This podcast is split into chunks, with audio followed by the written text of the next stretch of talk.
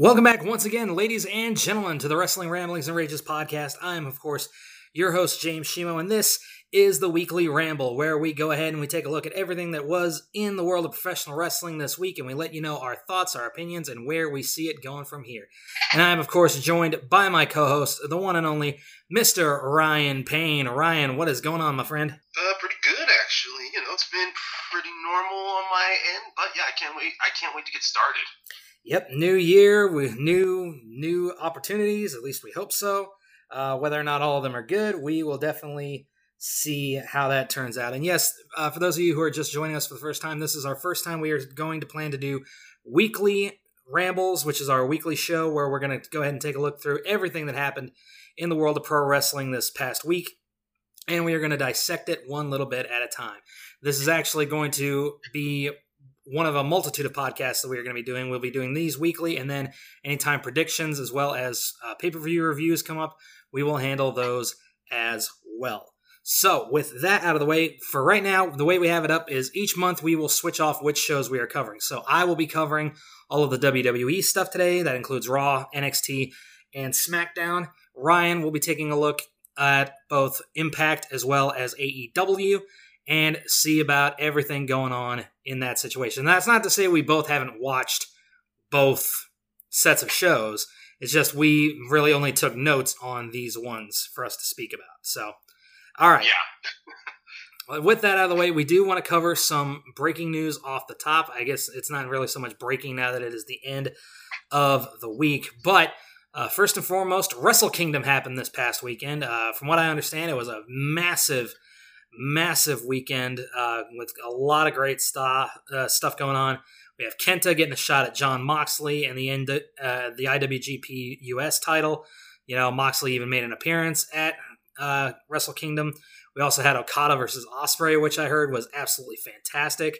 And of course, Kota Ibushi winning big, holding the IWGP Intercontinental as well as the heavyweight titles. His first time holding the IWGP Heavyweight Championship. And personally, I cannot be happier for the guy. But that is not the only highlights that we need to talk about. Of course, on night two, you had Yano winning the Provisional King of Pro Wrestling trophy. Uh, Takagi taking over with the Never Open Weight Championship. You also had Sanada going over Evil, which I know has got to be huge for him. Takahashi and Ishimori oh, absolutely tore the house down. And once again, Kota Ibushi was able to turn back the challenge, this time from Jay White, remaining a double champ. Um, I'm gonna have to go back and watch this entire show because from what it sounds like, it was an absolutely massive, massive weekend. Of course, all the love and all the props to Kota Ibushi for finally getting his hands on that IWGP Heavyweight title, richly deserved in my opinion. Ryan, your thoughts on everything, all the fallout coming from Wrestle Kingdom? Uh, honestly, not a lot of thoughts. I never got the chance to watch Wrestle Kingdom, but I did hear a couple of the highlights that happened.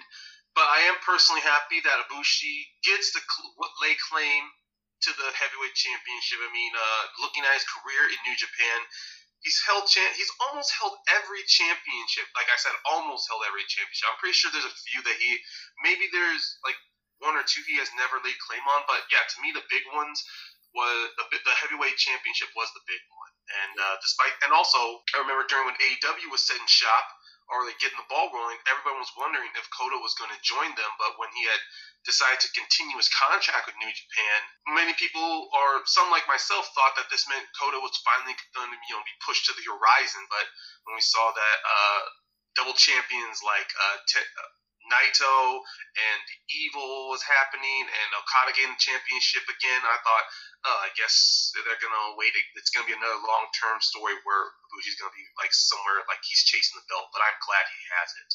Yeah, absolutely. You mentioned so talented, so just absolutely, just a phenomenal athlete. I mean, the stuff that he did with you know Kenny Omega uh, with the Golden Lovers and all that kind of stuff.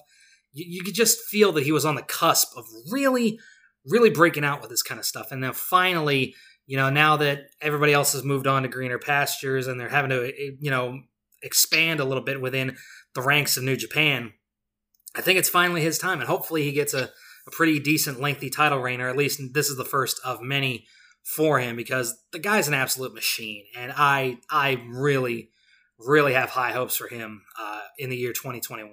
Same here. Uh, I know we have no idea when things are really gonna get back to normal for us, but I'm hoping that with uh, Bushi's reign as double champ, it hopes to be a a, for, a, for, a fortunate one. Like I, I don't expect him to have the longest reign ever, but I'm hoping that he's going to give us like he's never he's going to do what he always does gives us instant classic matches uh, athletically supercharged to where his reigns are going to be like his reign's going to be worth like of note. Like it's go, like if you look back at his career and you see his reign as a double champion that hopefully his matches for either the intercontinental or the heavyweight championship when he defends either of them are going to be worth of note.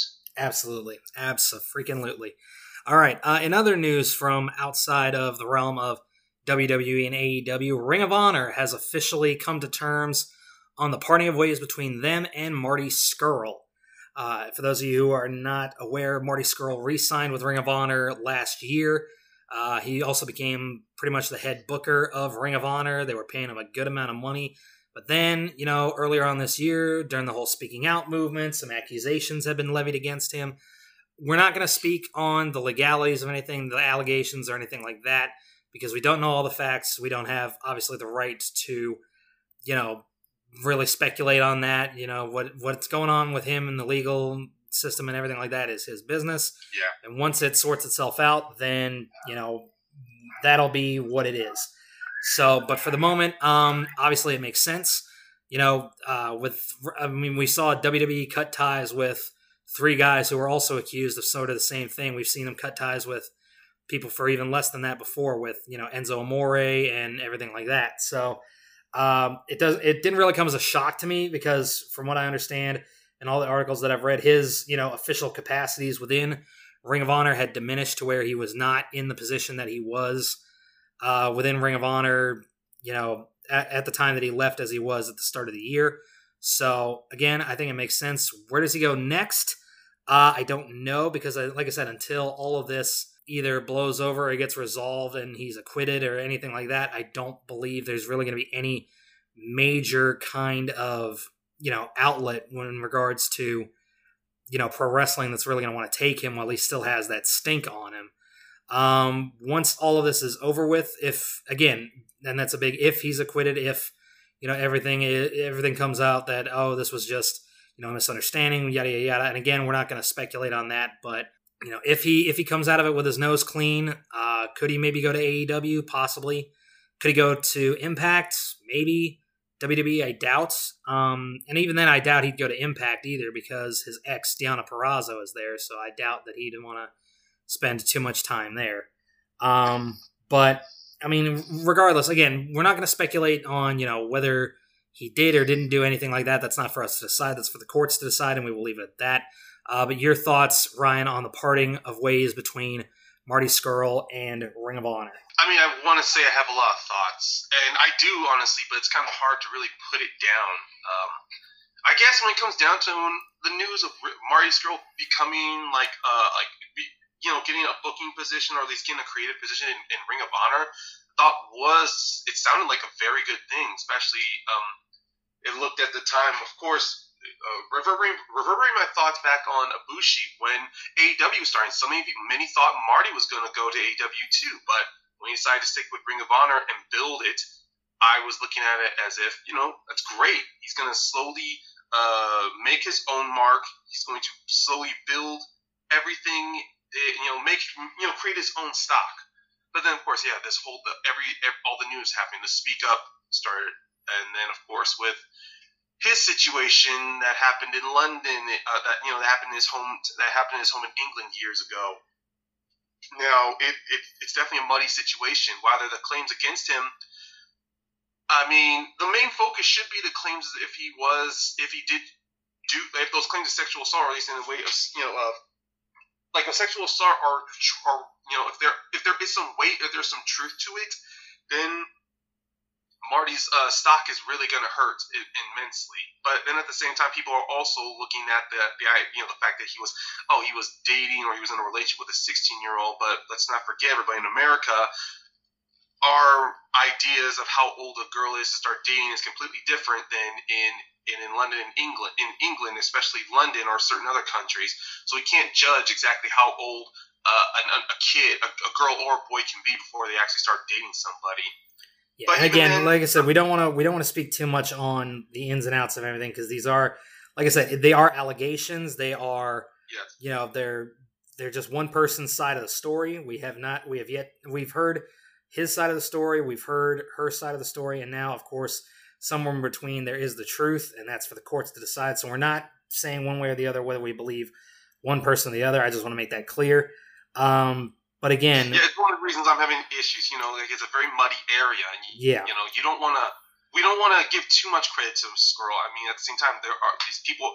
There, most of the claims been happening right now are wrestlers who are who were contracted, and some who are still contracted by WWE, or people who are fighting these claims. So it's we just have to wait until we get until we know the full results, and hopefully, um, I mean, we want to wish that both involved are not too damaged from this, but let's be honest, when it comes to situations, it's when it comes to something like sexual assault or sexual allegations, there's really no easy way to there's no there's no easy way to recover it, at least in society's eyes. It's yeah. like it's a mark with you for the rest of your life.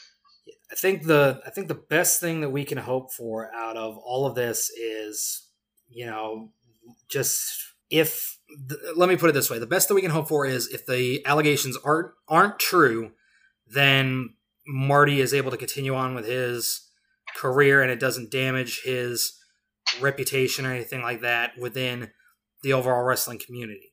If they are, then all we can hope for is that justice is done in some way, shape, or form, whether that's him having to take some kind of sensitivity training or whatever the hell it is. Um, yeah. But one way or the other, regardless of which side of the fence you're on, regardless of whose story you believe, um, all that we can hope for is that the courts sort out the fact from the fiction and justice is served in one way, shape, or form or another. Anyway, moving off of that topic, let's go ahead and move into another little bit of news we got towards the end of the week, and that is that AEW Games actually put out a video uh, a little bit earlier, I want to say this weekend, where Kenny Omega was sitting down talking with Kip Sabian about some of the upcoming games and things of that nature coming from AEW games. We do not have an official release date yet on the console game. We know that they are working diligently on it, and we know that there will be a creator wrestler mode, which I mean, it kind of goes without saying that hopefully that would have been in there.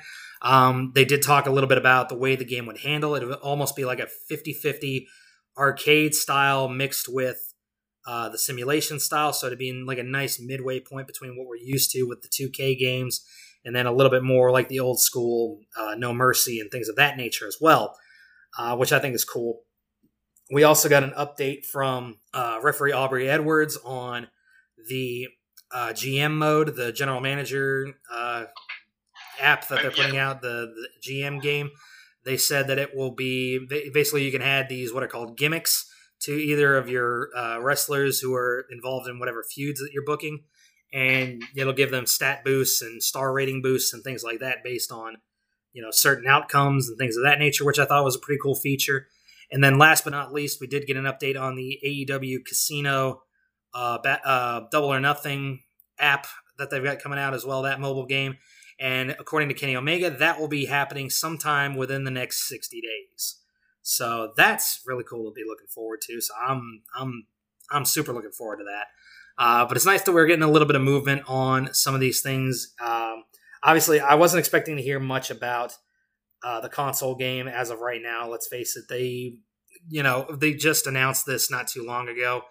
We know they had a short little kind of like teaser or like a test animation thing done, but Kenny did say that he did get his hands on the early early version of the game and he is happy with what he is seeing. So I, that's a positive thing, especially knowing how big of a gamer that Kenny Omega is. Uh, I think it's a really, really positive thing that he's he's liking what he's seeing so far.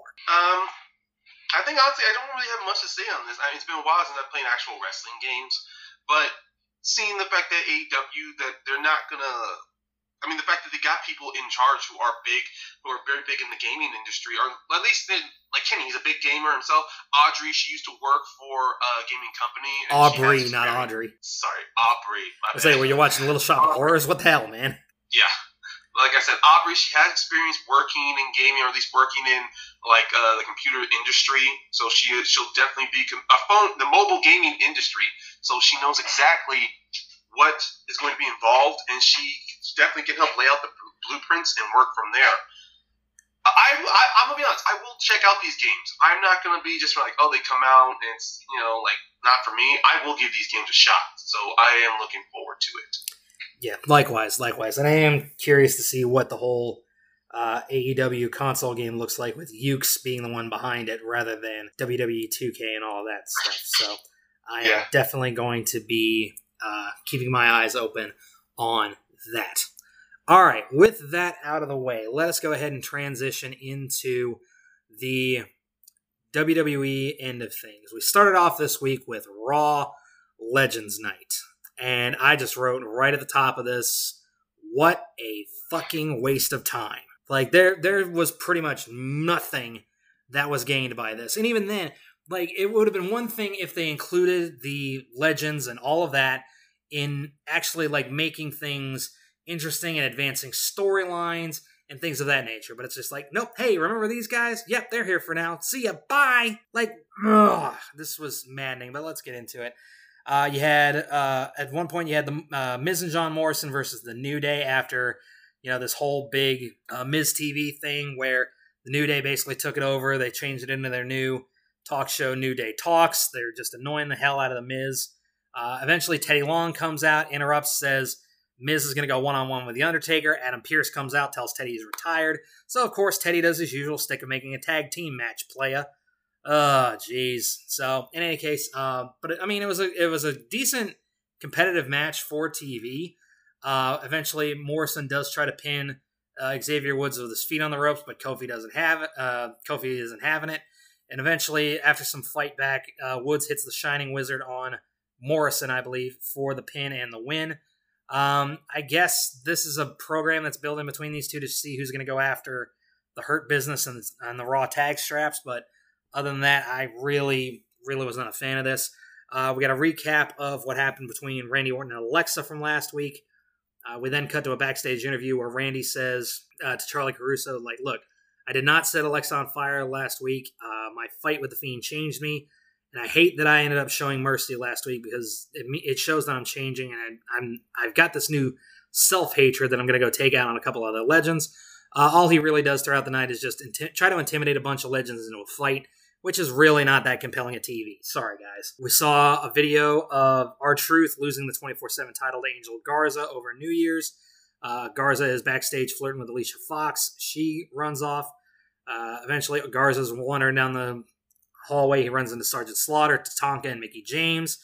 Uh, again, waste of a segment. Why? Uh, we got AJ Styles and Omos, which is how they're saying his name is pronounced now, uh, going up against Elias with Jaxson Ryker in his corner. I will say this was one of Elias's best uh, WWE main roster matches, but eventually uh, it is not enough. AJ Styles hits the Styles Clash for the pin and the win.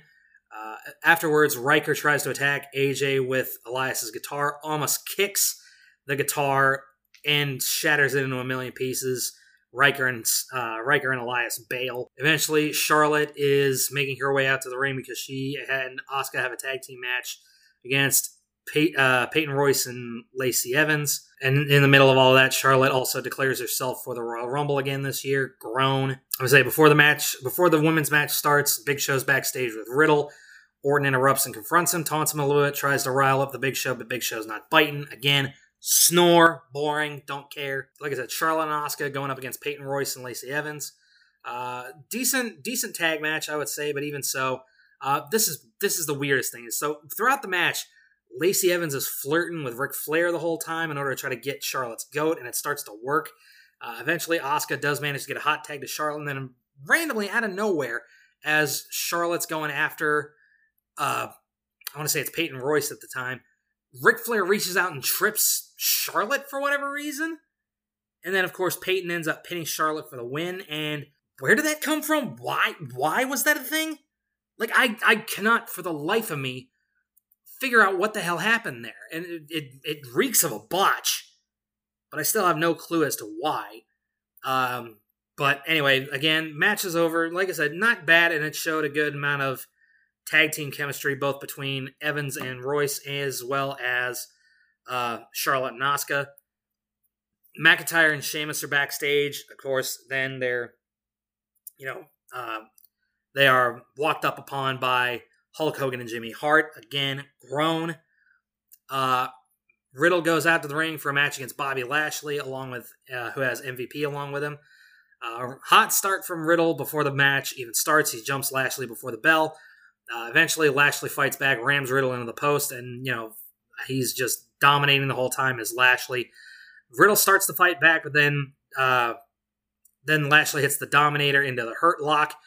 Riddle does tap out, but thanks to some tricky maneuvering by Riddle, the referee doesn't see it because Riddle like tries to get out of it, jumps over the referee. The ref has to duck, and as Riddle's tapping, the ref is looking the absolute opposite way. Lashley lets go of Riddle because he thinks he's won the match, and then Riddle is able to roll up Lashley for the pin. So Riddle has now pinned the United States Championship, uh, the United States Champion, excuse me. So whether or not that leads to anything in regards to, you know, whether there's going to be a match at the Royal Rumble or within the next couple of weeks, who knows? Um, but I will say at least it's nice to see Riddle actually getting some shine on TV and actually being used for something productive for a change, I guess. So I guess this I guess this night wasn't a total loss. Uh, you got Mark Henry and Ricochet backstage. Uh, Mark's on a bit of a scooter. Again, Randy comes in trying to cause some shit. Uh, Mark's not having it. Uh, Randy does confirm himself for the Men's Royal Rumble, so there's that. Uh, Bobby Lashley and MVP are getting interviewed, but of course, obviously, they're not happy about things. Um, Mandy Rose is scheduled to take on Shayna Baszler, but Shayna jumps Mandy before the match. Dana Brooke then comes down to fill in for Mandy. Uh, Shayna is able to lock in the Kirifuda clutch, but Dana manages to pin her anyway. So Dana Brooke is uh, does have a pinfall win over Shayna Baszler. Gee, what the fuck happened there? Wasn't Shayna Baszler booked like a monster not like 12 months ago? And all of a sudden, well, okay, she's just one of the everyday average people again. Gee, where have we seen this the fuck before, Vince? Um, Shayna keeps the clutch locked in uh, afterwards, in which uh, Mandy Rose is able to recover and hit uh, the running knee on Shane in order to break that up. Uh, backstage, we run into Ric Flair, IRS, as well as Molly Holly. Randy again uh, comes in and interrupts. Rick uh, gets in Rick's face. Rick, you know, claps back at him and tells him, hey, you know, you didn't need to do any of this shit. I wanted to be there with you, but you decided to go off on your own and, you know, do Randy. So now you're, you know, now you're in for it. Um, Randy goes out for a match against Jeff Hardy good overall match. Nothing spectacular. Your typical Randy Orton Jeff Hardy feud. I, I feel like we saw this enough leading up to that uh, Hell in a Cell match they had not too long ago to where I've seen way too many Randy Orton Jeff Hardy matches. In fact, this one ended pretty much the same way that their match at the Royal Rumble back in oh hell, what was it, 2008 ended where Jeff went for the twist of fate. Orton swung his way through, countered with an RKO for the win. Uh, let's see, we see Lucha House Party backstage chatting up Melina. Uh, then we go to the ring. Cedric Alexander and Shelton Benjamin are in a tag team match against the Lucha House Party. MVP's on commentary. Obviously, we continue to see the dissension amongst the Hurt Business, particularly between Cedric Alexander and Shelton Benjamin. And eventually, Lince Dorado is able to get a crucifix pin on Shelton Benjamin in order to win. Uh, so the Lucha House Party take the win there. Again, Angel Garza is backstage, trolling for ladies. Uh, talks with Torrie Wilson and Nikki Cross, tries to put the moves on Torrie. Uh, Garza ends up uh, getting sent into another room because he's told uh, Cardi B and a whole bunch of other folks are in there. Uh, he eventually goes in there, uh, finds only the boogeyman, gets scared away by the boogeyman, in which case R-Truth comes up behind him, pins Garza, takes the 24 7 title back. And of course, Ron Simmons caps it off with what we're all thinking at this point. Damn! And then last but not least, we had the hyped up WWE Championship match between Drew McIntyre and Keith Lee. It's your typical big hoss fight Keith Lee at one point pounces Drew McIntyre over the barricade, which I thought was great, and Lee was firmly in control for a good section of the match. Uh, eventually, he is uh, Lee is sent into the corner of the announce table by Drew. That looked like it fucking hurt. Uh, eventually, Keith Lee hit a Spanish fly on Drew McIntyre from the top rope, and it looked almost like Keith damn near spiked himself on the mat. I was uber concerned about that uh, at one point, but thankfully, it looked like everybody was okay. Eventually, Drew tries to go for the Claymore. He is caught by Keith Lee. He's lifted up into a spirit bomb, but Drew manages to counter out of it and hit the Claymore for the win. So you still your WWE champion, Drew McIntyre. And then, of course, oh, how do we know this was coming? the music hits, and it's Goldberg making his way out to the ring, and he challenges Drew McIntyre to a match at the Royal Rumble. McIntyre balks, doesn't give him the match immediately. Uh, Goldberg slaps him, and that's where we fade to black. Like I said, aside from a few bright spots in this episode, I fucking hated this episode. What were your thoughts, Ryan? Well, I mainly have been avoiding Raw completely since after Clash of Champions, or whenever Vince thought it was a smart idea to have Randy just start killing legends. But um, when I heard exactly how big, how crappy this Raw Legends episode was, I had to check at least a couple of highlights. And yeah, why the hell would you call this Legends Night if the legends are only there for five seconds, like not even a longer than a minute worth of their screen time. And some of them, like Big Show, Mark Henry, were just there for Randy Orton to go, like, you're old, you're no longer relevant anymore, get the hell out of this company. Which doesn't put Randy over in any sense of the uh, sense of the word. It doesn't make him look dangerous. It doesn't make him look threatening. It matters absolutely zero what he says to these legends because nothing is going to come of it. Exactly. And the worst part about this is that uh, this couple, of course, most recently we had the passing of Brodie Lee, Jon Huber. Yeah. And we had two different tributes from AEW and WWE. WWE was pretty much the show's brain as usual. Uh, some of the wrestlers who were friends who knew uh, John, they did their tributes in their own ways, doing his discus lariat or talking about him during post interviews or like on Raw Talk. But then, of course, uh, what happened afterwards? Um, oh my God, Brian Myers, uh, formerly Kurt Hawkins, he uses one tweet to where Jon Huber does not even get any of the respect, like the, the, the you know the normal tributes that WWE would give to its passing legends. No, uh, no ten bell salute, no uh, moment of silence, no picture like in black and white, no tribute video, and it was the most. And he felt that it was the most big. It was a huge disrespect. But then guess what we get from AEW's tribute? They go all out. Not only do they do the 10 bell salute, I mean, despite the fact that everyone believes you know wrestling is mostly entertainment and it's mostly a work, but the match that we had of all the Dark Order winning, each match was emotionally charged, and each match was all in tribute to Jon Huber and Brodie Lee.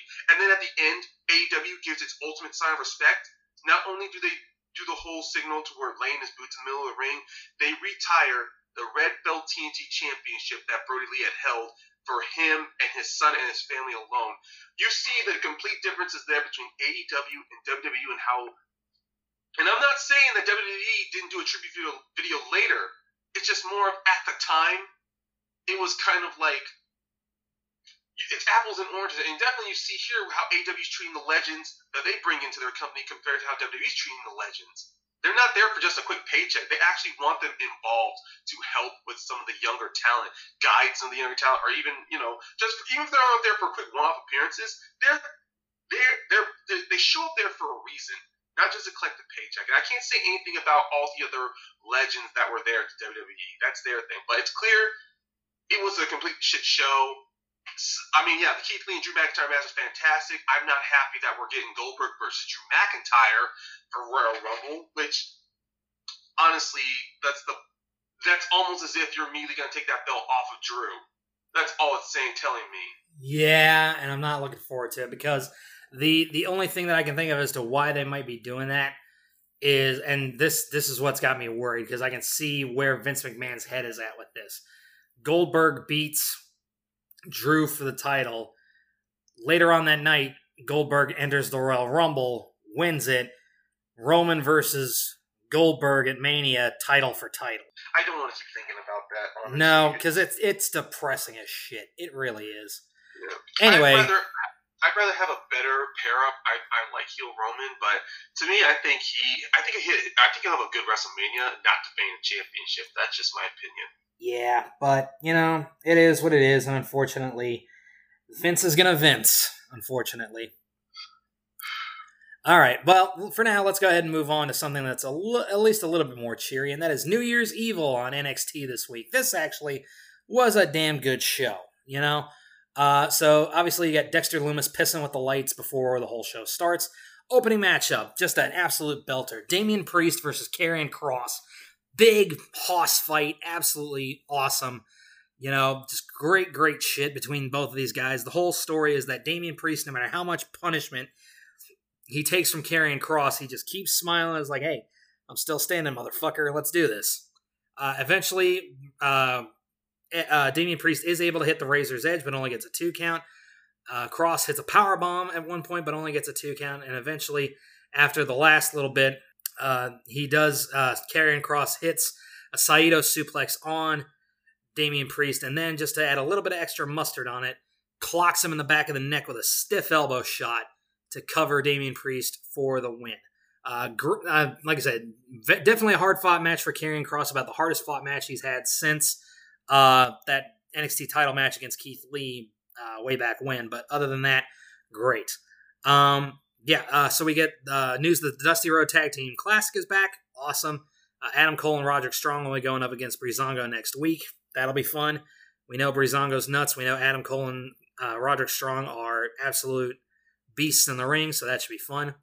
Next up, we have a cruiserweight title match going on between Santos Escobar and Gran Metalik. Uh, Dorado is out in his Megazord inspired ring gear. I just put nice because let's face it, I, am a I'm a mark for anything Power Rangers. I'm sorry. Um, eventually, uh, like I said, great back and forth action. You know, your typical cruiserweight flippy match, but I mean, it's just there's a lot of just good good stuff. Both these guys are fucking excellent workers. Uh, but eventually, uh, Escobar does get the advantage by hitting, uh, going for the legato, stopping in the middle of it, and then hitting the Phantom Driver for the pin and the win.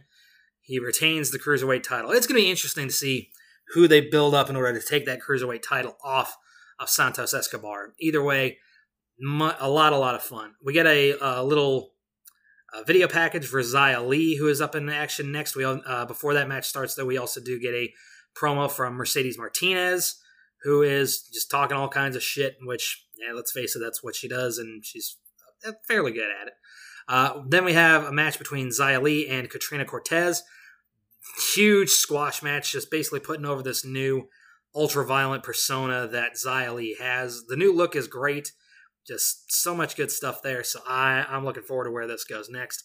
Then we have the Fight Pit match, which was postponed, unfortunately. Uh, Timothy Thatcher is injured at the moment, and as soon as that issue gets worked out, there will be a new match scheduled between him and Tommaso Ciampa to settle the score. Then we move into my favorite match on the night. And yes, I know a lot of people are going to give me hell for that because they're going to say, What about the NXT title match? What about the NXT title match? Yeah, I get it, but to me, this was a fun match either way because I'm a sucker for last man standing, or in this case, last woman standing, which is Rhea Ripley versus Raquel Gonzalez. Really, really good stuff. A lot of back and forth fighting, just laying in kendo stick shots, a lot of good trash talk. Uh, eventually, Gonzalez is able to lay out Rhea Ripley with a chair, sends Rhea into the barricade.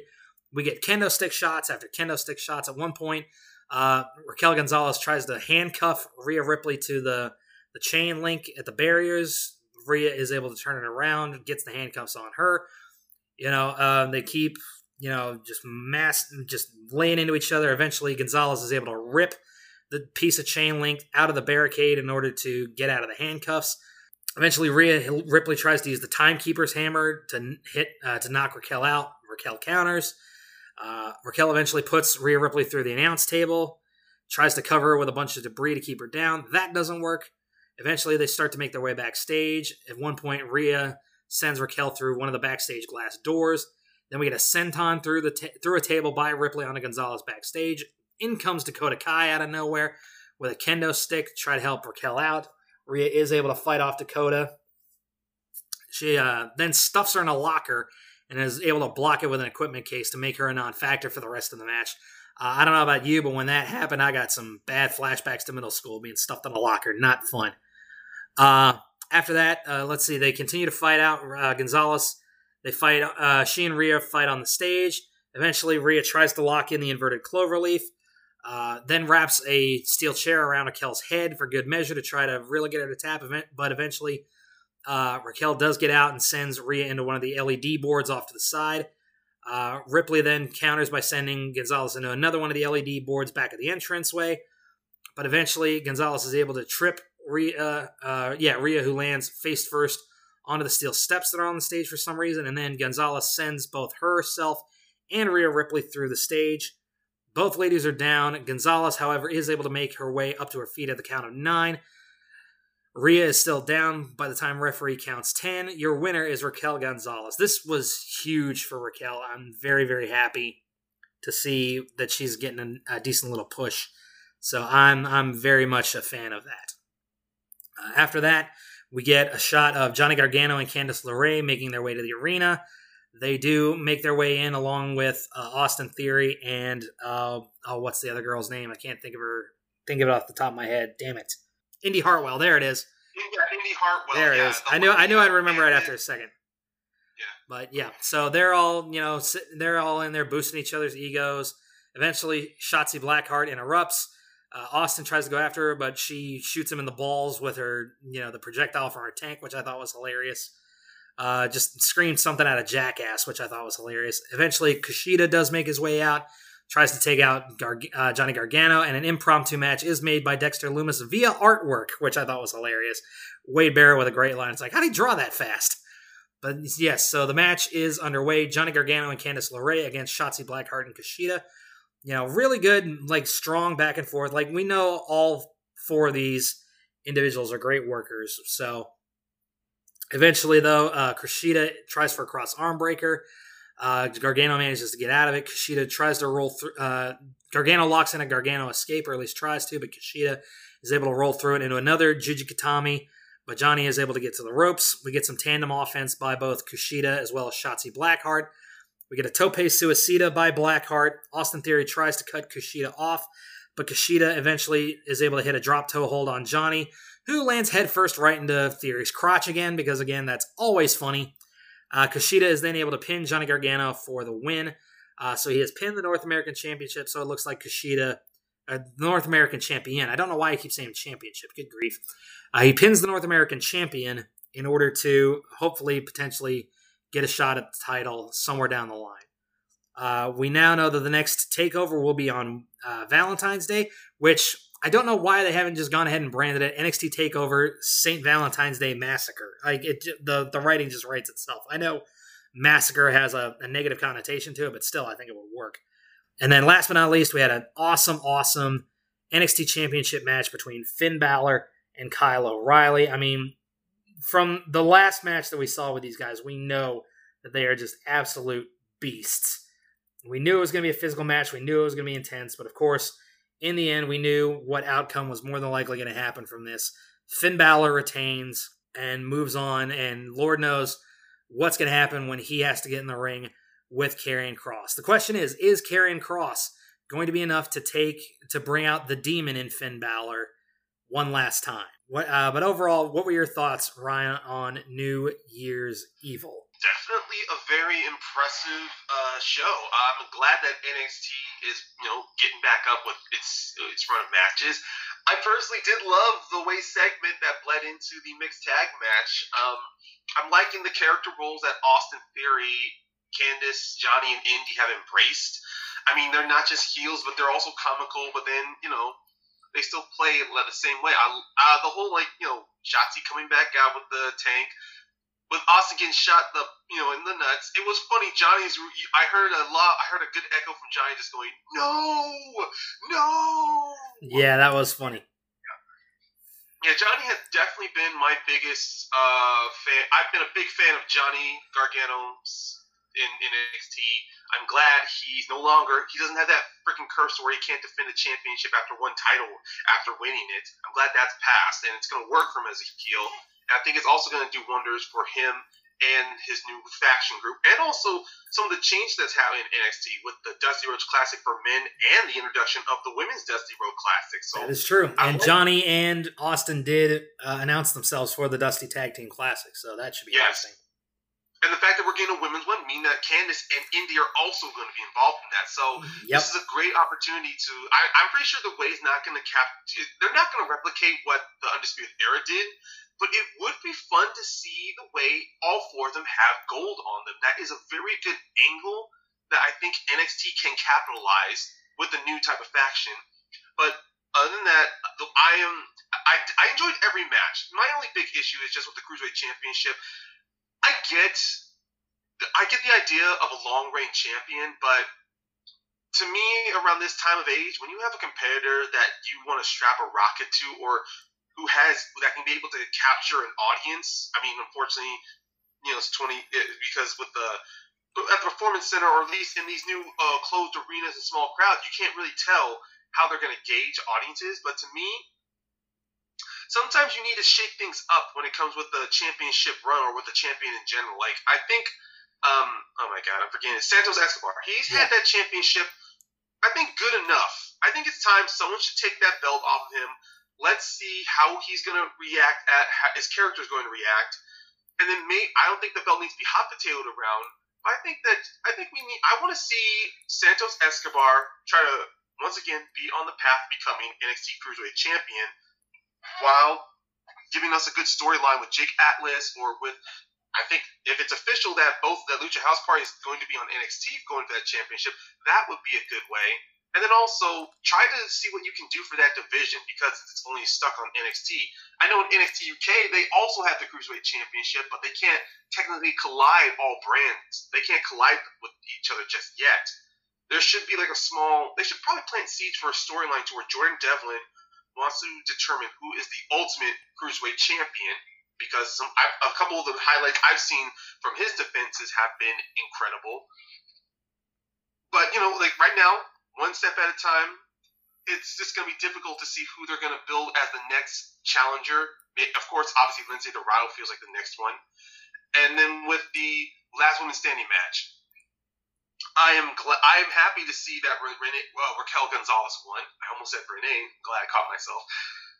But at the same time, I'm a little, a little, I'm a little upset to see what this is going to do for Rhea moving forward. Uh, obviously, from reports, she might get called up. Personally to me, if she does, then this is kind of a good way to write her off NXT. You know, she's going to be off TV for a while, and then she shows up at the Women's Royal Rumble match, and then she's officially on the roster afterwards. Uh, it's a, it's a good it's a it's a transition that makes sense. I don't want her to all of a sudden she loses at NXT, they write her off, and then all of a sudden she appears either on SmackDown or Raw. That one makes no goddamn sense. But the match was very good. It was a great show of strength and determination from both women. And with Dakota Kai coming in, yeah, that was a bit of a rough one. Her getting stuffed into a locker. Yeah. But like I said, I had some bad flashbacks when that happened. To me, that was kind of like it didn't look good for Rhea because all of a sudden that makes her kind of look a bit bullyish. yeah, but I mean, um, it is what it is. But and honestly, I don't have anything big to take away from Balor and O'Reilly. It was once again another hard hitting match. Both men nearly tried to injure each other with with their hard hitting shots. Yep. I'm happy that uh, Balor retained. Uh, I kind of want to see. I definitely want to see him retain against Karrion Kross because Karrion Kross, even though he's got this rocket strapped to his back, I want to see at least Balor get one retain. Then Karrion blazes through another row of contenders to once again challenge Balor for an, and then we get and then Karrion can have that belt. I think Balor is kind of like the good one. I think he's one of the few people that can give Karrion his first his first loss, then he can slowly rebuild himself back up again. Maybe we'll see, but again, he's he's on a hot streak right now, and you know how NXT likes their hot streaks. I mean, look at Asuka back in the day. Yeah, but at the same time, they they also cut off hot streaks. I mean, they were they uh, Bianca Belair when she came in, she had an undefeated record until she lost to Shayna Baszler, and then all of a sudden, every time she kept doing her promos that I am undefeated. I get it in a mental landscape, you are undefeated that you don't let it tear you down, but it's kind of but it's kind of like a poor choice of words in that situation. And even then, I thought uh, with Shayna, she didn't deserve to have that long run as well. Like there could have been at least two contenders to at least take the belt off her, like within Candice and within Io Shirai before she turned heel. Yeah, I mean, I can see that, but I mean, you know, it, it could be a good or a bad thing depending on how they book it. Let's just put it that way. So yeah, I don't blame you. I don't. Yeah, I see the I see the point there.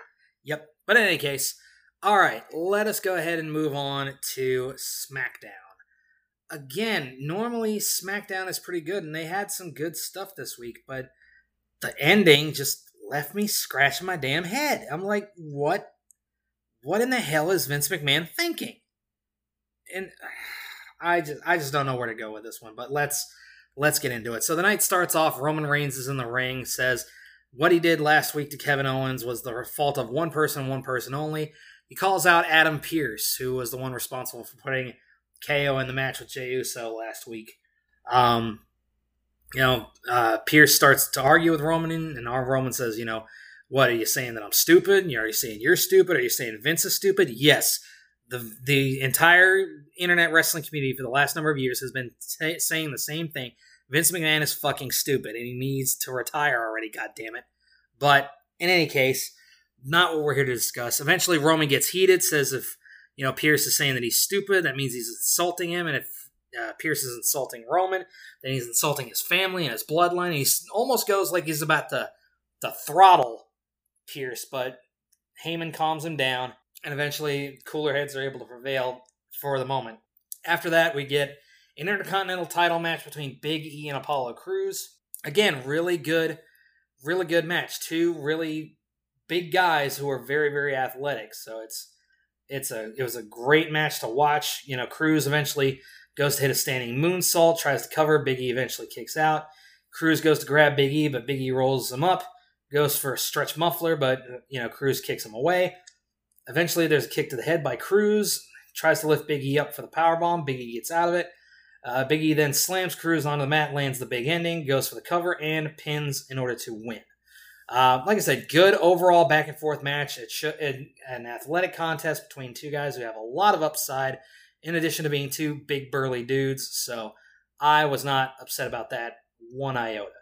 Um, Backstage, we see Adam Pearce is talking with Sonya Deville. So apparently, Sonya is now back as some kind of an office assistant.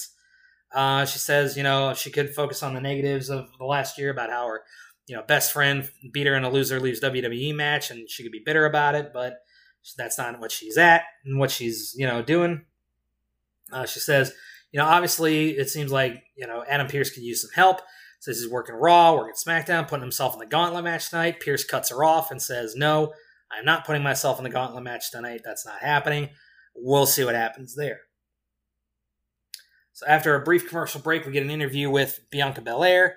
Uh, Bayley comes in to interrupt, asks Bianca how many women she threw out of the Rumble. Bianca says eight. Bayley tells her, Yeah, well, I wasn't one of them because I wasn't in the Rumble last year, so good luck throwing me out. And eventually, a match, I believe, is set up. Yeah, there's a match set up between the two of them for later on in the night. Uh, we get a backstage segment by Carmella drinking champagne, saying, you know, it was really sweet when I pinned Sasha Banks last week, yada, yada, yada.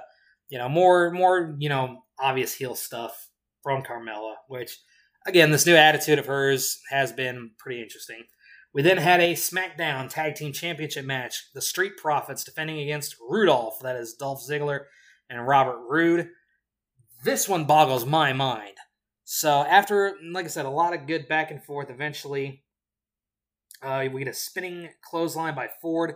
Goes for the cover. Ziggler kicks out. Uh, Ford goes to the top rope. Uh, kicks Roode away. Ziggler is able to climb the top rope. Drops Ford face first on the mat, almost with an X Factor. He goes for the cover. Ford kicks out. Ziggler goes for the super kick. Ford hits him with a super kick instead. Goes for the cover. Roode breaks it up. Dawkins is in, throws Roode to the outside. Uh, Roode's on the ring apron. Dawkins knocks him down. Ziggler knocks Dawkins off the ring apron. Ford rolls up Ziggler. Ziggler kicks out. Ziggler then goes after Montez Ford's bad leg from where they attacked him last week. Uh, tags in Robert Roode, hits a fisherman suplex for the cover. Montez kicks out. Roode goes for the DDT. Uh, uh, Ford hits him with an enzuigiri. Ziggler tags in. They double team Montez Ford and Ziggler goes for the cover and they get the pin. The Street Profits, which were arguably the most popular act, at least tag team on SmackDown, the only true tag team that was left on SmackDown, lost the tag titles to Robert Roode and Dolph Ziggler, who for the last number of months have been booked like chumps. I don't get it. Anyway, uh, we cut backstage. Adam Pearce is still talking with Sonya. Eventually, Paul Heyman makes his way in, compliments Adam Pearce, and says, Listen, I did you a favor. I got the tribal chief, Roman Reigns, pull some strings. Congratulations, Adam Pearce. You're on the gauntlet match tonight. So you've got an opportunity to fit, fulfill your childhood dream. Good for you. See you later. Uh, Billie Kay is backstage with the Riot Squad.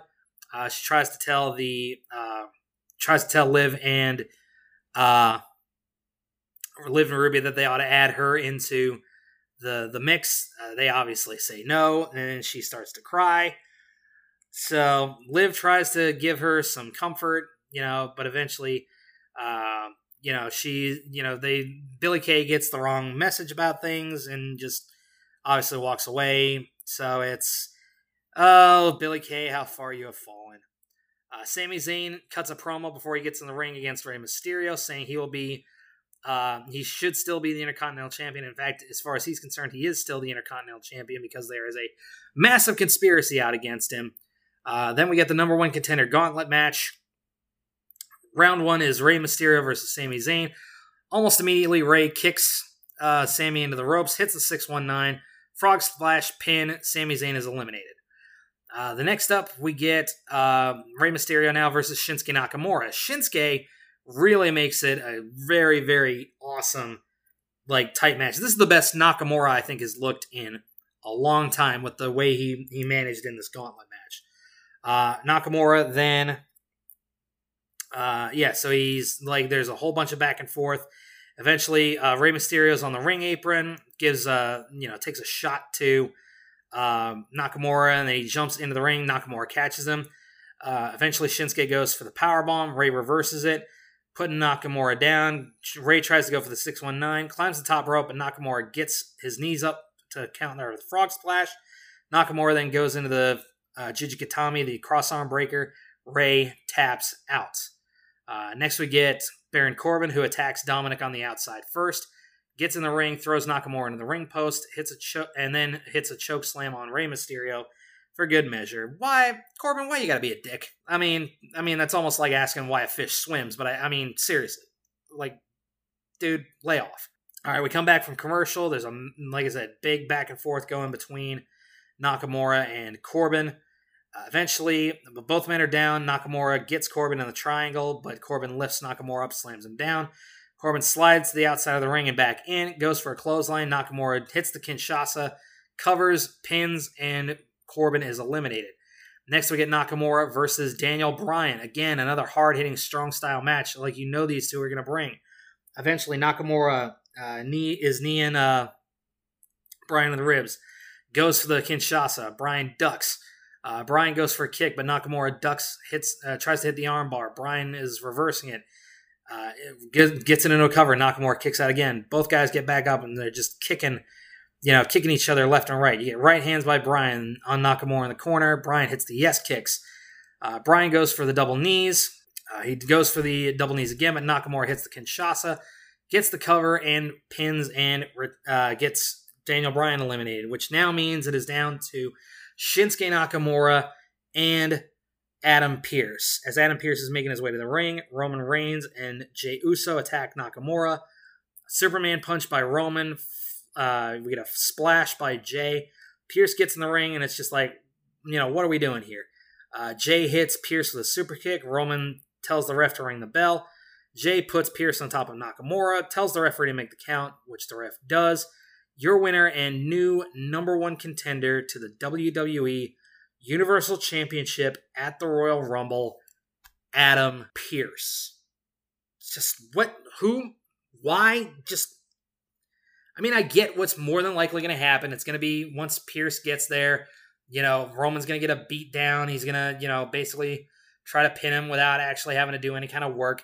Kevin Owens is going to come in, he's going to attack him, and there's going to be a massive continuation of that feud. But it's like, you could have done that with Nakamura. You could have done that with anybody else in that gauntlet match.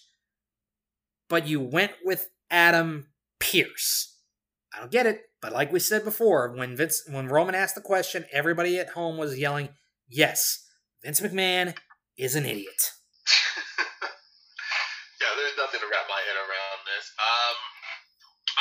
Only the few high. I'm going off of what I saw on highlights, and that was mainly the Intercontinental Championship, Tag Championships, and Sonya Deville's return. all three. I, I did see. I did at least got to watch the gauntlet. But I'm gonna start on the Intercontinental Championship. This was a great, great match between the two of these. Both absolutely. Biggie, Biggie and Apollo are great athletic opponents. I'm so glad that no, this was not a situation where Apollo or Biggie didn't do no post match assaults. It was just two men going for a championship, a clean, straight, like uh, wrestling match. I'm I'm happy that Biggie retained. I, I do want to see him have have himself like a good five month run with that championship. And also, I do see obviously that this feud with uh, Sami Zayn is not over. No, so far from it it's coming back in a big way, and uh, I was definitely impressed with the maneuverability and the athleticism I saw from both men. Uh, Sonya Deville returning. I'm actually, I mean, obviously we know why she had to leave, and I'm glad she's back because her turn in 2020, having her like cut really good promos, she has really shown a lot of improvement from her days when she did, when she showed up on the main roster with Paige and Mandy, and even then when her and Mandy were still a team on SmackDown. She wasn't that as sharp, but you clearly saw after like started this year, she had she's been very good on the mic. She's been very good in backstage skit promos. And I like how she's not immediately back as a wrestler. They found a way for her to still come back and have her be involved. Yeah. I mean, does it feel a little underwhelming at first? Yeah, but then you realize she's probably still mentally going through some things after that whole breaking and entering situation. So I get it, you know, and you know this way she can ease her way back into the WWE environment, but not necessarily go, you know, not necessarily jumping with both feet to where she doesn't feel like she's getting overwhelmed by anything. All right, sorry about that delay, folks. Uh, so yeah, Ryan, uh, we just had a little bit of a connection issue, but Ryan, you were going, uh, you were saying about Sonya Deville. Yes, I was. I was mainly talking about that I liked how WWE found a way to bring her back. I mean, because after she did the whole loser leaves WWE, I mean, mostly we knew she wasn't going to be away for long, but the fact she comes back in an administrative role gives her much more camera to camera time, but also it does a great way of slowly building her return to the ring. Uh, and I hope and I, and I'll be honest, Sonya, as I said before, Sonya has been fantastic on mic work. I think this is gonna get this is gonna give her more great opportunity to be on camera, to become a great talker. So when she does get into the women's ring again, she's gonna she's gonna be the total package because she's already an MMA trained fighter. She's been adjusting to wrestling. She's it's it's just, she's like I said, she's gonna be the complete package, and I can't wait to see her come back. Yeah, I agree. All right, my, I was gonna give my final thoughts ahead, on the ahead. tag match. Go for it despite the fact that Roode and Ziggler have been a mixed, mixed match team, they have been the longest standing mixed, mixed match team in a while. They were never just put together overnight. They were a team on Raw, uh, even though like they, they were a short pairing on Raw, then became a pairing on SmackDown. I'm not a fan of the fact that Profits lost the titles, but at the same time, I'm okay with them losing the titles. That means we get to get the Profits once again fighting for them, but yeah, we don't have any tag teams. Uh, the solid tag teams have been broken up, and now it's just going to be a nothing but it's just going to be you know I we're not going to have any solid teams coming in, which I am upset about. I don't know WWE took that off of them if they wanted to insert the Profits into the Dusty Rhodes Classic. I hope that's not the case. Otherwise, that's a big downgrade. As much as I would love to see the Profits go up against any team in NXT, having them lose the championship just so in Vince's mind he can justify them being on NXT for that once for just for that classic is ridiculous.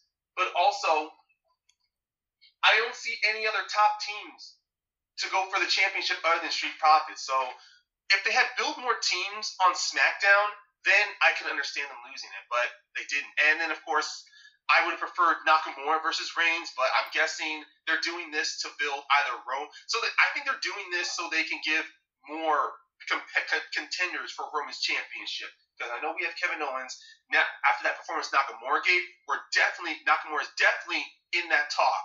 Mm-hmm. And I'm pretty sure Daniel Bryan's going for that too, but he's going to have to squash his little beef with Jey Uso first. Agreed. Agreed. All right. Well, we will go ahead and we'll take a quick little commercial break while you guys hear a word from our sponsors, and then we will be back with Ryan giving his two cents on everything that happened in Impact as well as AEW this week. So Enjoy this brief little word from our sponsors, and we'll be right back. And welcome back, ladies and gentlemen. Thanks so much for taking the time to listen to that little uh, short ad from our sponsors. We're glad to have you back. All right, Ryan. So, what went down this week in regards to uh, AEW and Impact? Start with AEW since that technically came first. Well, Impact is airing on Tuesday, so in the most chronological sense, that would be first. But I get, yeah, we should. We, I can definitely talk about AEW right now and then go to Impact. So either way, whatever, whatever floats your boat, dude. Yeah. Oh, pretty much what happened on AEW. I mean, it was their first night of their New Year's Bash after their incredible tribute to Brodie Lee. Uh, what kicked off their New Year's Bash was an eight-man tag match between the with the Young Bucks, SCU comprising of Daniels and Kazarian versus the Hybrid Two and the Acclaimed. Now, this was a great eight-man tag match. Normally, uh, what I mean, because last year when AW would when AW were kicking off with multi-man matches, either six, eight. I mean, they they always do a great job with two with t- regular tag team matches, and sometimes a six-man match does get on that level. But but whenever they went over, like with eight-man, ten-man, or twelve-man matches, it was either you know it just fell to the same reason: too many bodies in that ring, not enough, and you know too much chaos, too much chaotic energy for them to make it work. This actually worked in my mind because you have true veterans out of Bucks and Daniels and Kazarian, and then you, of course you have a great young teams out of the Hybrid Two. Even though Evans and Angelico have been AW for a while and they're an established team, so the Acclaim is technically the only young team in this match. But even then, it didn't change from the dynamic there. We have some great combinations out of the Bucks with involving the Bucks, Kazarian or Kazarian, Daniels, and Matt or Nick. It changed off that way and we did get some great heel work involving Jack and Angelico and um, oh my god, forgetting one of the other guys from the Acclaim. I have head, but um, they but they do show great heel work going in here, like really isolating Daniels or, or Kazarian, making sure either one of those men get most of the heat during the match. So the moment we get Matt or Nick or anybody else tag in, you know, it's the whole situation, you know, ball of fire for storytelling purposes, and while giving the uh, you know, the heels what's up for. In the end, the match ends with Nick setting, uh, yeah, yeah, no, Matt and Nick both setting up for the Meltzer driver, but Nick changes his mind from instead of doing the Meltzer driver to doing a top rope plancha onto onto Jack and the acclaimed, with Daniels doing instead of turning from a melt to a Meltzer driver into the BME best Meltzer ever, which ends the match and gives the the face to the victory. Nice. What comes to note is after the match. After the match, Daniels and Frankie do talk up the Bucks. They talk up the match, and this plays into a bit of storytelling that comes from AEW Dark. Now, here's the quick here's the quick notes. Daniels and Kazarian went on Britt Baker's uh, little talk show segment, The Waiting Room, mm-hmm. and during that time, Daniels was uh, pouring out his emotions, his uh, his issues, saying that he's not been the wrestler he should have been, and he was in a way he was like alluding to he was going to walk out and transition into being like backstage. But frankie stopped him and said no you don't get to walk out in your career like that. So they so ultimately frankie and kazarian set themselves in this little put themselves in this corner. If they lose one match together as a team then scu is done. Pretty much frankie and kazarian i mean kazarian and Daniels are done as a team, and most likely in this situation, Daniels could be done with his wrestling career, and Frankie moves forward either with Sky as a team or as a singles competitor. And now transitioning how it leads into what happened after the match. Obviously, Kazarian and, da- Kazarian and Daniels told the Bucks they have their back no matter what, but they want to play the best, they want to fight the best, and they want to win gold.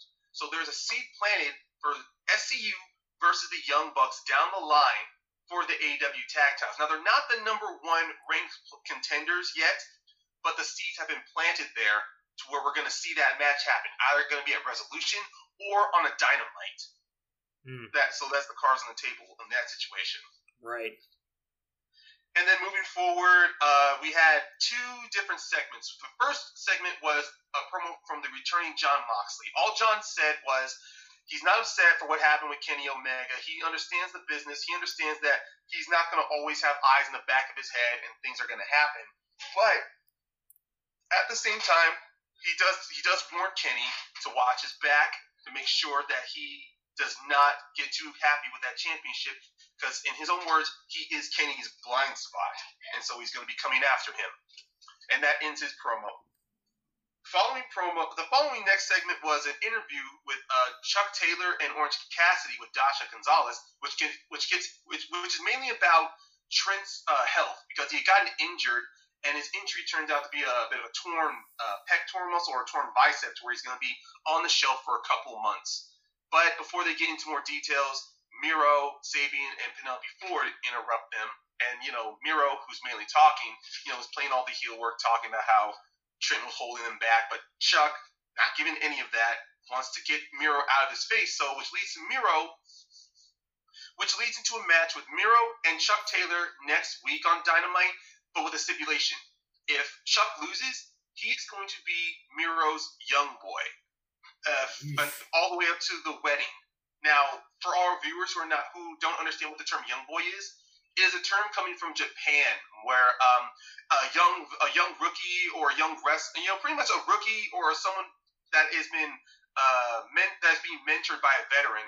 So what the rookie mainly does is that, in a way, they kind of do everything a veteran does. You know, either if it's you know uh, making sure the locker room's nice, they drive them around, they help get them food, or you know they're they're kind of like their warm up partners, and at the and also you know I wouldn't say they're in their corners, but they're there kind of be like a sparring partner in a way. Um, I don't have the exact definition here, but a young boy in a way is kind of like wrestling's term for a, a sparring partner.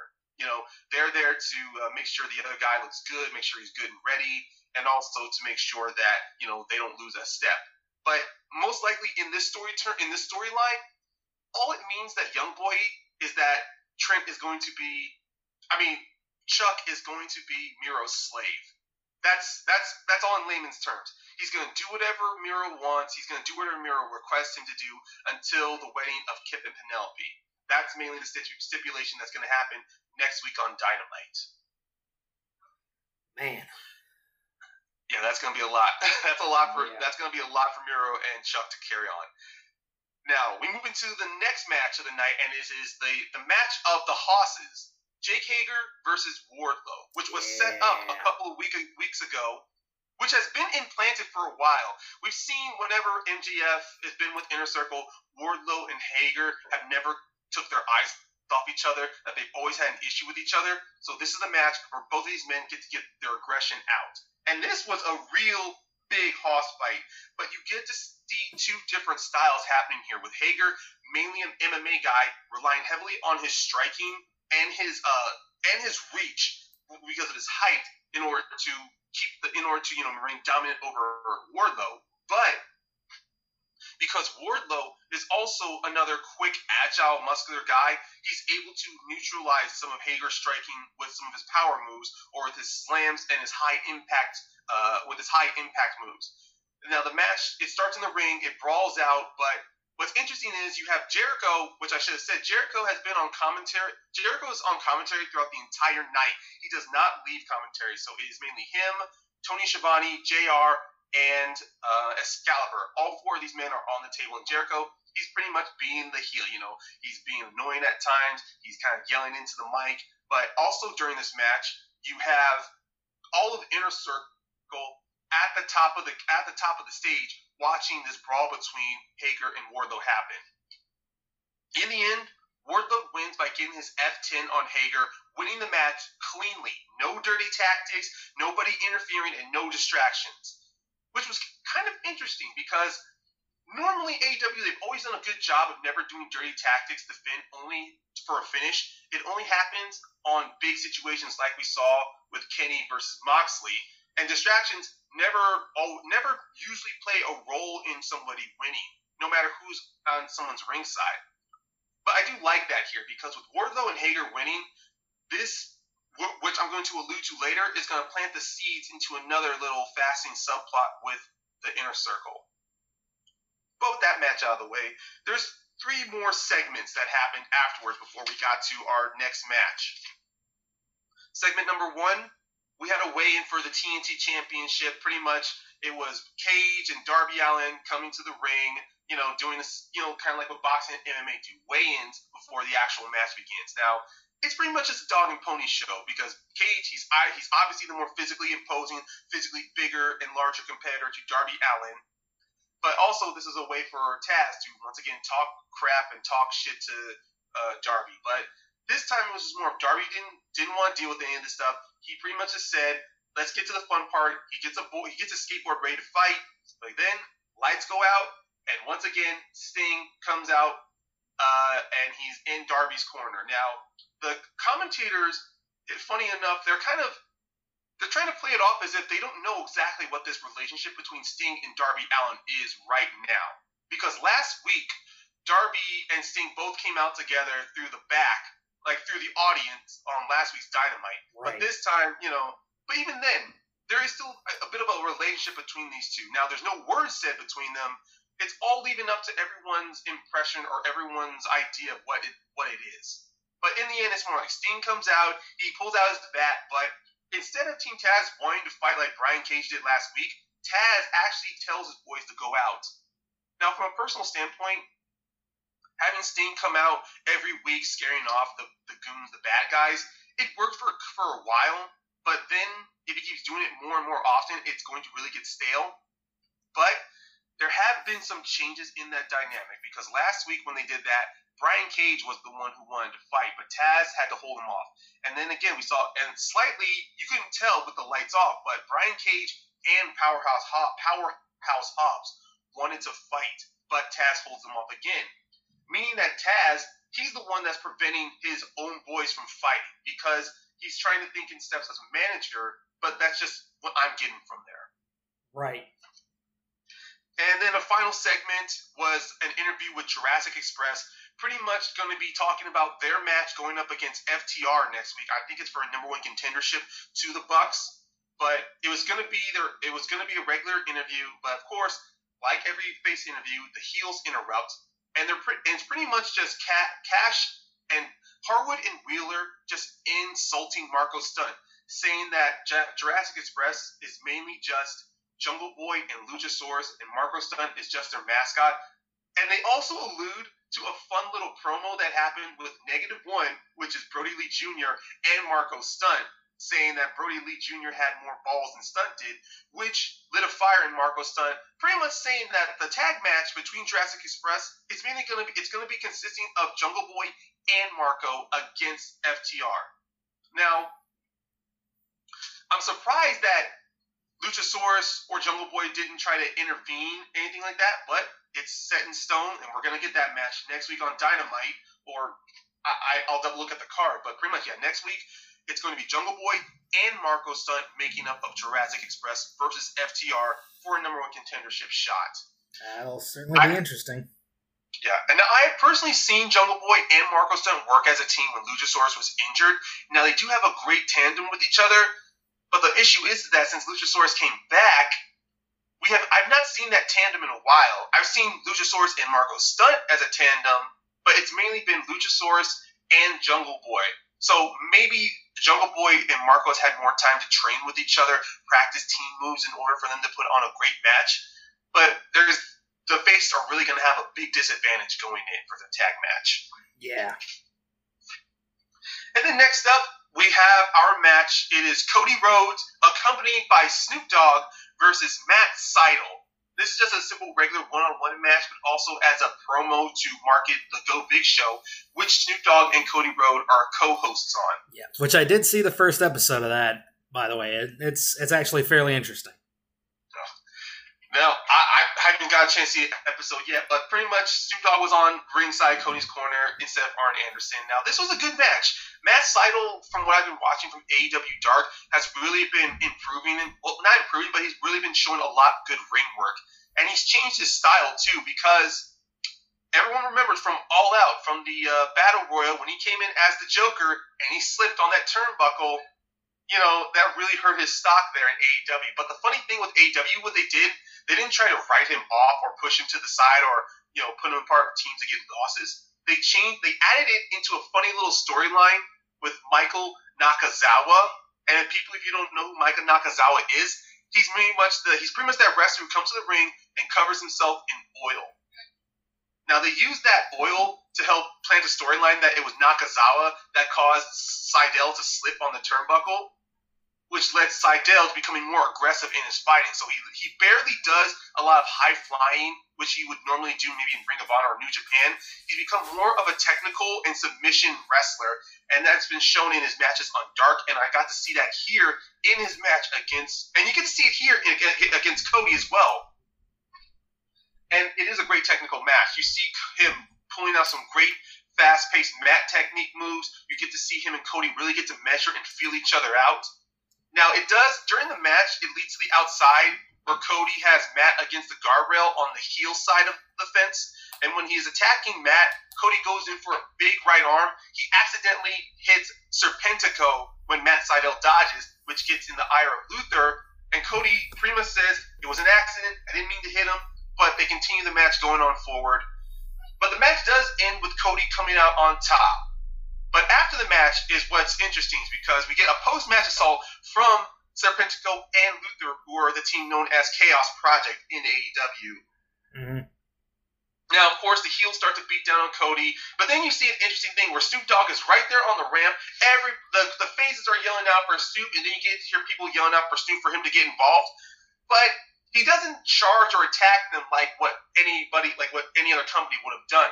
What happens is, that Matt Sydal sees what happened. He attacks Luther, and then Cody gets himself a nice kick, uh, a good um, bicycle kick onto Serpentico to knock him down. And then we get the setup. Um, Matt Sydal was going to go to the ropes to do a to do his uh, uh to do a shooting star press, but instead Snoop Dogg cuts him off, and he goes onto the ropes to do a top rope splash. Now, if you watch it, he doesn't do a perfect splash because he kind of he just jumps off and then he lands down on his feet and knees, but then his body hits Serpentico. But the way Serpentico sells it makes it look like he got hit with a five star. But even then, with Snoop with, with Snoop Dogg's age and how old he is, it's kind of surprising he went. He actually decided to do something like that. Mm, fair. Yeah, that's and then, a, and, and then a, a, a, continuing funny moment was that Jericho, being the heel, yelling out, was like, "Why the hell is Snoop Dogg doing this? He's the terrible person. He's a terrible human being." And then Snoop Dogg, who's so jazzed up, he goes over to hug Jericho, and the camera slightly catches Jericho, you know, raking a little bit, cracking a smile, hugging Snoop Dogg. But then the moment leaves, Jericho just goes, "I still hate that guy." ah, get over yourself, Jericho. That's great. Yeah. So it's still like a funny moment with AEW. They understand that. I mean, the, the, it's also Jericho as a pro, and you know, I, am pretty sure he didn't realize the cameras caught him, but it was just kind of like, yeah, Snoop Dogg comes to hug him. Pretty sure the other commentators would have brought that up, but it's not something to make a big molehill out of for continuity's sake. But it still was yeah. a great match and a nice little fun leap to give the fans happy before we move into the next match because there's no more segments. It just goes match, match, match. And I'll say that Cody and Matt was the one of three main event matches of, of the night. The first one, the second one was Shida versus Abaddon for the AEW Women's Championship. Right, I forgot they were doing that. Yeah, they were. And Abaddon, since her return, has really played up her has really her character has been given like a big like uh, a bit not not like a big rocket, a big angle over Shida to where Shida her every week has been physically and psychologically intimidated by Abaddon. And they have shown in certain matches when Abaddon attacks Shida, Shida would hit her down. Abaddon just gets back up like uh, pretty much like a zombie or a Frankenstein, to where whatever attack she did did no damage onto her. And then one of the previous weeks, Abaddon pretty much attacks Shida, but what she does, she takes a bite out of Shida's uh, sh- uh, neck into the match because when Shida comes out, she has a scarf or like a bit like a, a long thick ribbon tied around her neck to hide the bite mark. But before Shida can even you know do her entrance, Abaddon just immediately attacks her, and we get the match going. And it's really a physical and hard, and it's a really physical match between the two of them.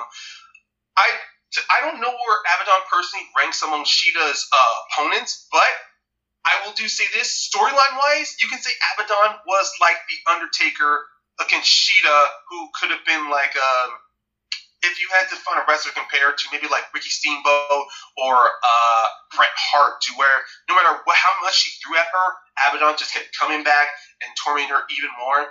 And then we do uh, we do the same, and then Abaddon does the same thing that she did to Shida last week. She takes a bite out of her, but then there's this funny thing to where she roll. They throw her under the ring, and Abaddon chases. The moment they pull her out, Shida's coming out with blood, just smear, smear coming down her neck, as if Abaddon once again took another big bite out of her. And while it is a great show, there is one little consistency problem that you will notice throughout the match. Abaddon does pretty much, you know, she puts her hand on that little bite mark, you know, to make it hurt more. Mm-hmm. But because it is stage blood, it dries up very quickly. So if anyone was really good with computer or like good at freeze framing and zooming in, you'll notice there's no bite mark there and the blood dries away very quickly. But the camera doesn't last too long on it. But Shida ultimately wins by getting her Tamashii knee run and beating Abaddon. Once again, climbing another like another competitor, beating another tough competitor to once again solidify her run as the women's champion. Uh, this is I, I do enjoy this match, despite a few continuity like mistakes. I was I was able to overlook these and enjoy for what it was, and seeing how the women's division is getting is slowly starting to get more serious because this was the second this was the second to last match of the night and the fact it was the AEW Women's Championship was an impressive feat. Yeah, very, very, very, very true. All right, and finally, we have our main event, which is Kenny Omega defending his AEW Heavyweight Championship against Rey Fenix, The man he technically didn't beat because he had to step out of the single match eliminator due to injury. Now, this, without a doubt, match of the night in my mind. Like I said, this like I said, this had three main event level matches. This was definitely the main event level match because Fenix pulling off all the stops. Like you can almost say this was the American sequel to their match at the uh, AAA uh, for the AAA championship when they were in Mexico right. between Kenny and Rey Fenix.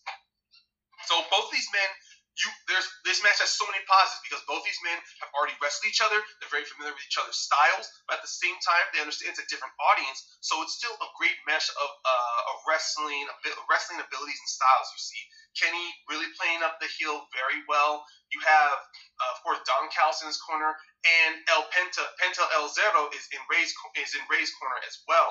No, no, no, no, he doesn't. Actually, I I I, I went a little too quick. Before Rey came out, there was a quick backstage little promo with Pac pretty much you know introducing Death Triangle, talking up Rey Fenix. They pretty much said Rey is going to be out there alone by himself.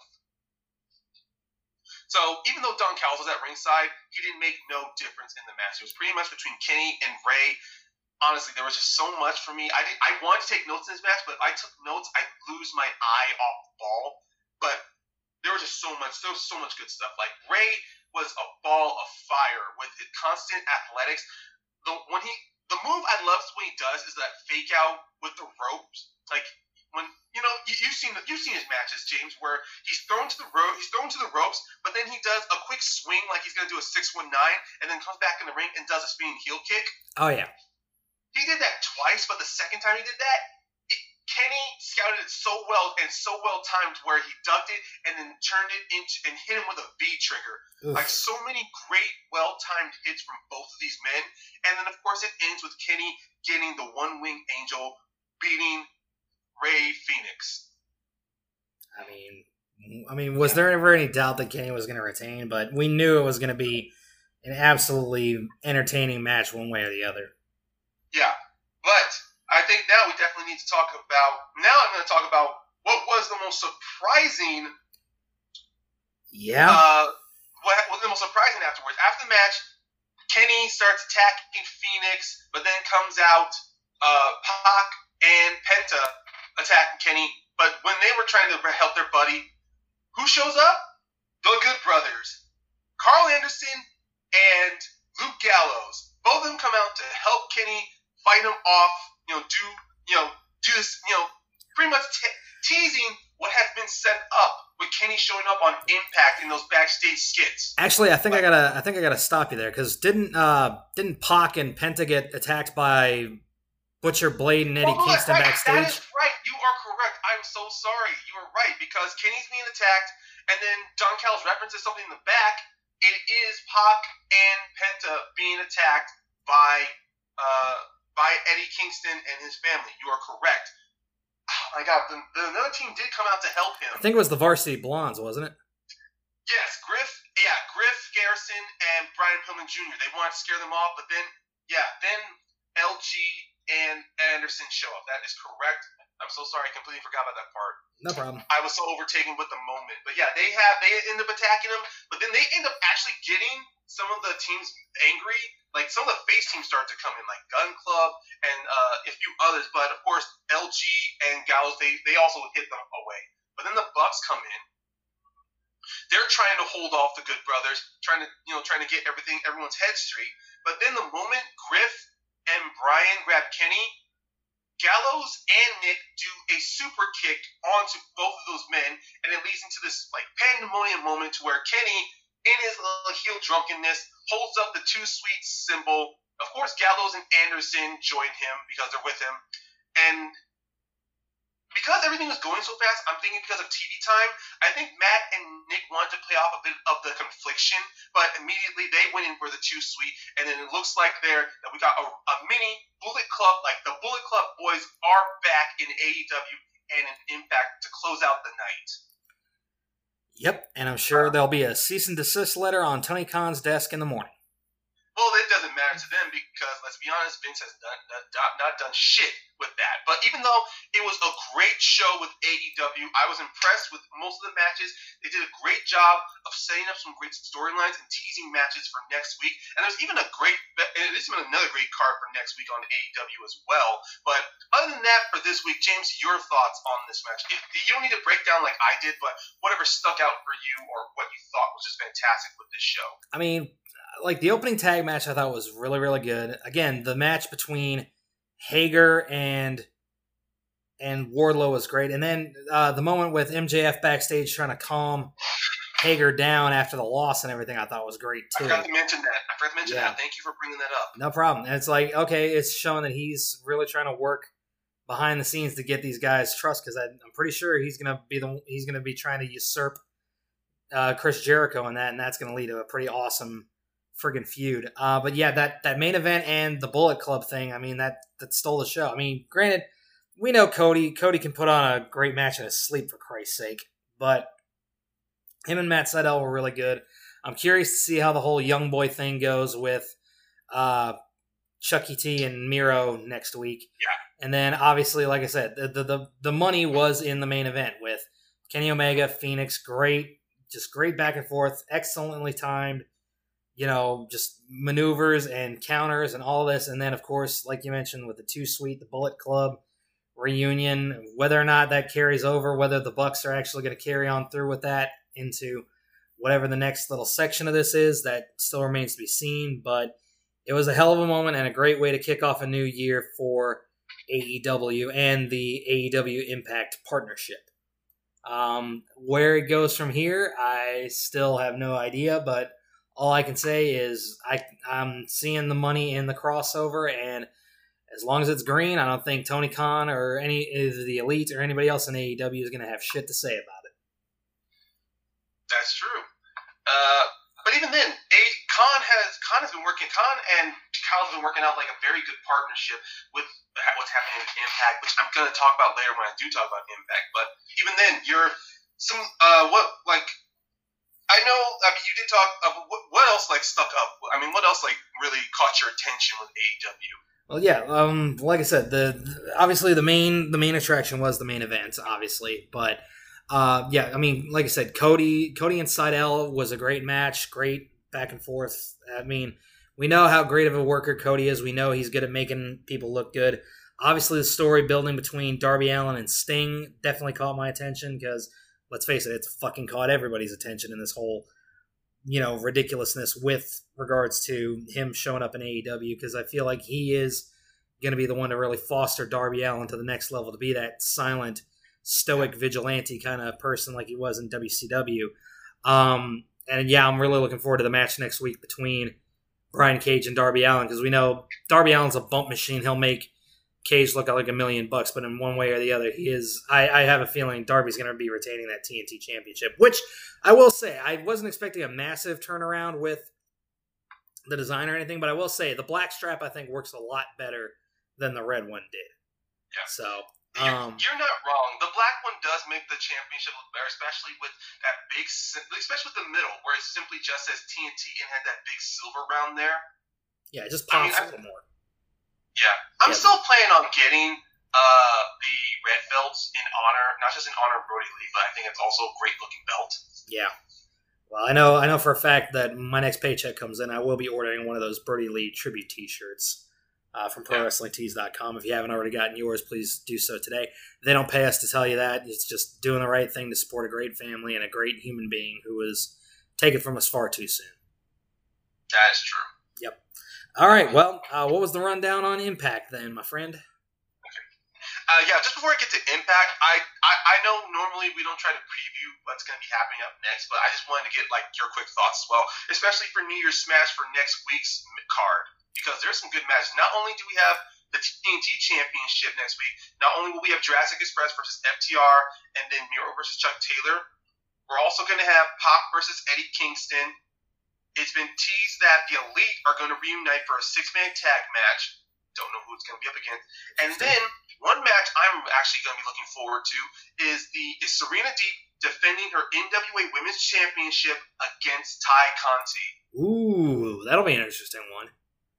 Okay, yeah, I mean, it, yeah, that sounds like we've got a friggin' loaded card next week. I mean, Kenny and the Young Bucks going up against you know any six man tag If- with any luck, uh, with any. If I had to hazard a guess, I'd say it's probably going to be the Dark Order, um, because that's the only other six person tag I can think of that would work. Uh, work with that right now because, like you said, uh, Trent's out for the next couple of months. Uh, Jurassic Express has already got their hands full with um, the FTR, but it's going to be Marko and Jungle, Jungle Boy. Boy. So I'm trying to think if there's any other trio in there that would work. Because Eddie Kingston's already involved with Pac. That that's going to be a match to watch. Is Pac versus Kingston because we know how brutal and how stiff both of those guys can make their work look. So that's going to be that's going to be a damn good, uh, damn good match. Um, but yeah, uh, like I said, uh, Jungle Boy. It'll see. It'll be interesting to see how Jungle Boy and Marko's style works with obviously that old school, you know, Southern style wrestling that you know FTR are known for. So that'll be that'll definitely be a dynamic match as well. And then yeah, the, the, like I said, the two that have me the most interested out of the ones you listen, listed are definitely Tay Conti versus Serena Deeb for the NWA Women's Title, and of course um, Kingston versus Pac. Like those those two will be the one to watch, and of course uh, the TNT Championship match between Darby and Brian Cage, which will most likely I'm gonna say if if that's not the main event, it'll be the six man tag with the Elite. Yeah. Personally, to me, I think a championship needs to be the main event, but because it's Kenny Omega and and he is the heel, they are going to try to play up that he should be the main event. I would not be shocked if the if the NWA Women's Championship was the, was the main event. Yeah, true, but like like we mentioned, like the storyline between the Bucks, Kenny, the Good Brothers, all of that's going to be front and center because that's that's your main event storyline right now. So that Yeah. one's probably going to be the one to close the show. But uh, I, definitely look for Pac Kingston to steal the show, if not Darby versus Brian Cage. Really, That is true. Yep. All right, but now let me start talking about Impact Wrestling. Um, this uh, this past week of Impact, they were definitely building up really to their main pay, to their main pay per view Hard to Kill because they cut it in with. They were during the opening.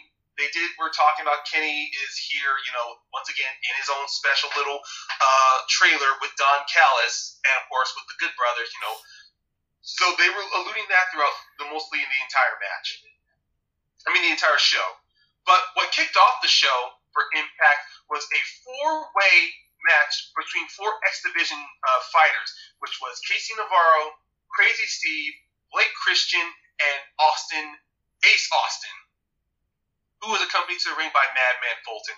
This match was mainly just a setup for their the return of the Super X Cup, which apparently was happening this weekend. I did not, which which which happened this past Saturday, which I was unknown of, which I of course did not know about. It just came back into Impact. But other than that, this match was a good fast-paced X Division match. Um, good frenetic pace, honestly, but it didn't look to me that there was no nobody had like there was nobody who was really on top in the entire match. It was always trading out between certain competitors. Ace Austin would have the advantage for a few minutes, then it would switch to Crazy Steve, then it would be to Blake Christian, Ace Austin and Navarro and, Navar- and KC Navarro. If there was one takeaway I would have to take from this match was that you need at least one moment to where you had somebody on top. And Ace Austin and Crazy Steve are the most notable Impact wrestlers. Ace Austin is clearly the biggest heel in that match, so it should have been him using Madman Fulton to maybe take out two of the other guys, so then it could be one on ones for Ace Austin to dominate. But that didn't happen most of the time. But in the end, the match ends with Crazy Steve getting the pin on KC Navarro after building some momentum in the match. Ace Austin had accidentally got himself knocked into Madman Fulton, and he got rolled out the ring, but Ace didn't bother on breaking up the pin, even though he could have, because this match really had no stakes going on. This was just a talk up for the X Division tournament that was happening on Saturday, and of course, trying to also put a spotlight on uh, Blake Christian, who who I think they're trying to put as the new guy for the X Division, you know, as the new uh, diamond of the X Division. Right. Uh, let's see. Okay, going out next, we had a tag team match between Rhino and Cousin Jake going up against Eric Young and Joe Doering. Now, this match was definitely a this is a definite storyline match because Eric Young, when he came back to Impact Wrestling, he has been on a warpath. He captured the champ, Impact Championship off of Eddie Edwards, and throughout his entire run, saying does not belong to you you know, pretty much playing up like conspiracies, you know, to where this company is trying to, you know, take away the real passion of wrestling. Like he says he's been there to wake everybody up. And when he lost the championship, he was gone off of TV for a while. But then he came back with Joe Doering, who was most notably who was most notably known in New Japan. Now him and Joe Doering, all they've been doing has just been interrupting matches and attacking wrestlers. And then it, it started to become a storyline feud when Rhino got himself involved because he's very familiar with Young and Doering, and he knows exact and he has an idea of what they're doing. But still, they were attacking people, and then it led into at the time this was a tag team of the Deaners, uh, Cody Deaner and cousin Jake, who storyline are family. They've been a tag team for a while. Eric Young and Joe have been pretty much attacking them, calling them losers, calling them nobodies, saying that they don't deserve to be here. And then at their pay, at one at their last pay per view, Cody Deaner turned his back on his cousin by saying he's not a nobody. And so last week's on last week on Impact, there was a there was a highlight promo, uh, pretty much Eric Young trying to um, not interrogate, but pretty much to wake Cody Deaner up and involved him. It involved uh, Eric Young looking at Cody Deaner, you know, pretty much reminding Cody that you are overlooked, you are not taken seriously, you are pretty much a nobody. So it's pretty much like they were initiating him into Eric Young's mental mindset, which leads into the tag match. It was originally going to be Eric Young and Joe Doering, but instead, Eric Young brings out a new heel Cody Deaner because Cody Deaner and Cody, and the way Cody Deaner looks, he's just more aggressive. But one notable difference is that if people would, if people went online to to, uh, to images on Cody Deaner, he was mainly known for always carrying a, a ball cap and having long hair. Well, the hair is gone in this moment. This is mostly to show his new edge, his new uh, aggression as a competitor. Now it's just a simple tag match, you know, going back and forth. Pretty much, cousin Jake has been avoiding wanting to fight Cody Deaner, but Deaner at the same time has still been wanting to fight him. Like he's he doesn't care at this point anymore. But then later on in the match, uh, Rhino, who gets the hot tag, had been taking down Deaner like a house of fire, and then he tags in Jake. But then, of course, unknown to Jake, Deaner blind tags in uh, Joe Doering. Rhino unfortunately gets wiped out by Cody Deaner from a low blow, and then he low blows Jake and hits him with a, DD, a DDT to win. And then after the match happens, Eric, Joe, and D- and Cody start attacking both men, but they get the save from Tommy Dreamer. Nice. Now Tommy Dreamer cuts a great promo talking about a violence, understanding people wanting to make a name for themselves, and also talking about how he spent over 15 years in this business nearly trying to kill himself. So this sets up a match at Hard to Kill, but a trios match. It is Tommy Dreamer, Cousin Jake, and Rhino versus Deaner, Young, and Doering in an old school rules match. I don't know what an old school rules match is, but I'm pretty sure they're going to explain more next week that's building up to Hard to Kill. Damn, sounds interesting. Yeah. now, looking after this match, we had pretty much just uh, a simple promo between a war of words between Taya Valkyrie and the Impact Knockouts champion Deonna Purrazzo. Now, the story the story here is that Deonna Purrazzo, when she made her debut in Impact, she pretty much was a house. She she really had herself a rocket strapped to her back. She dethroned Knockouts champion Jordynne Grace and actually competed in probably the first ever Impact Iron Woman match, a 30 minute Iron Woman match to where she retained. Then she had storyline feuds against Kylie Rae, who departed, uh, Susie, which was the alternate persona of Su Yung, Right.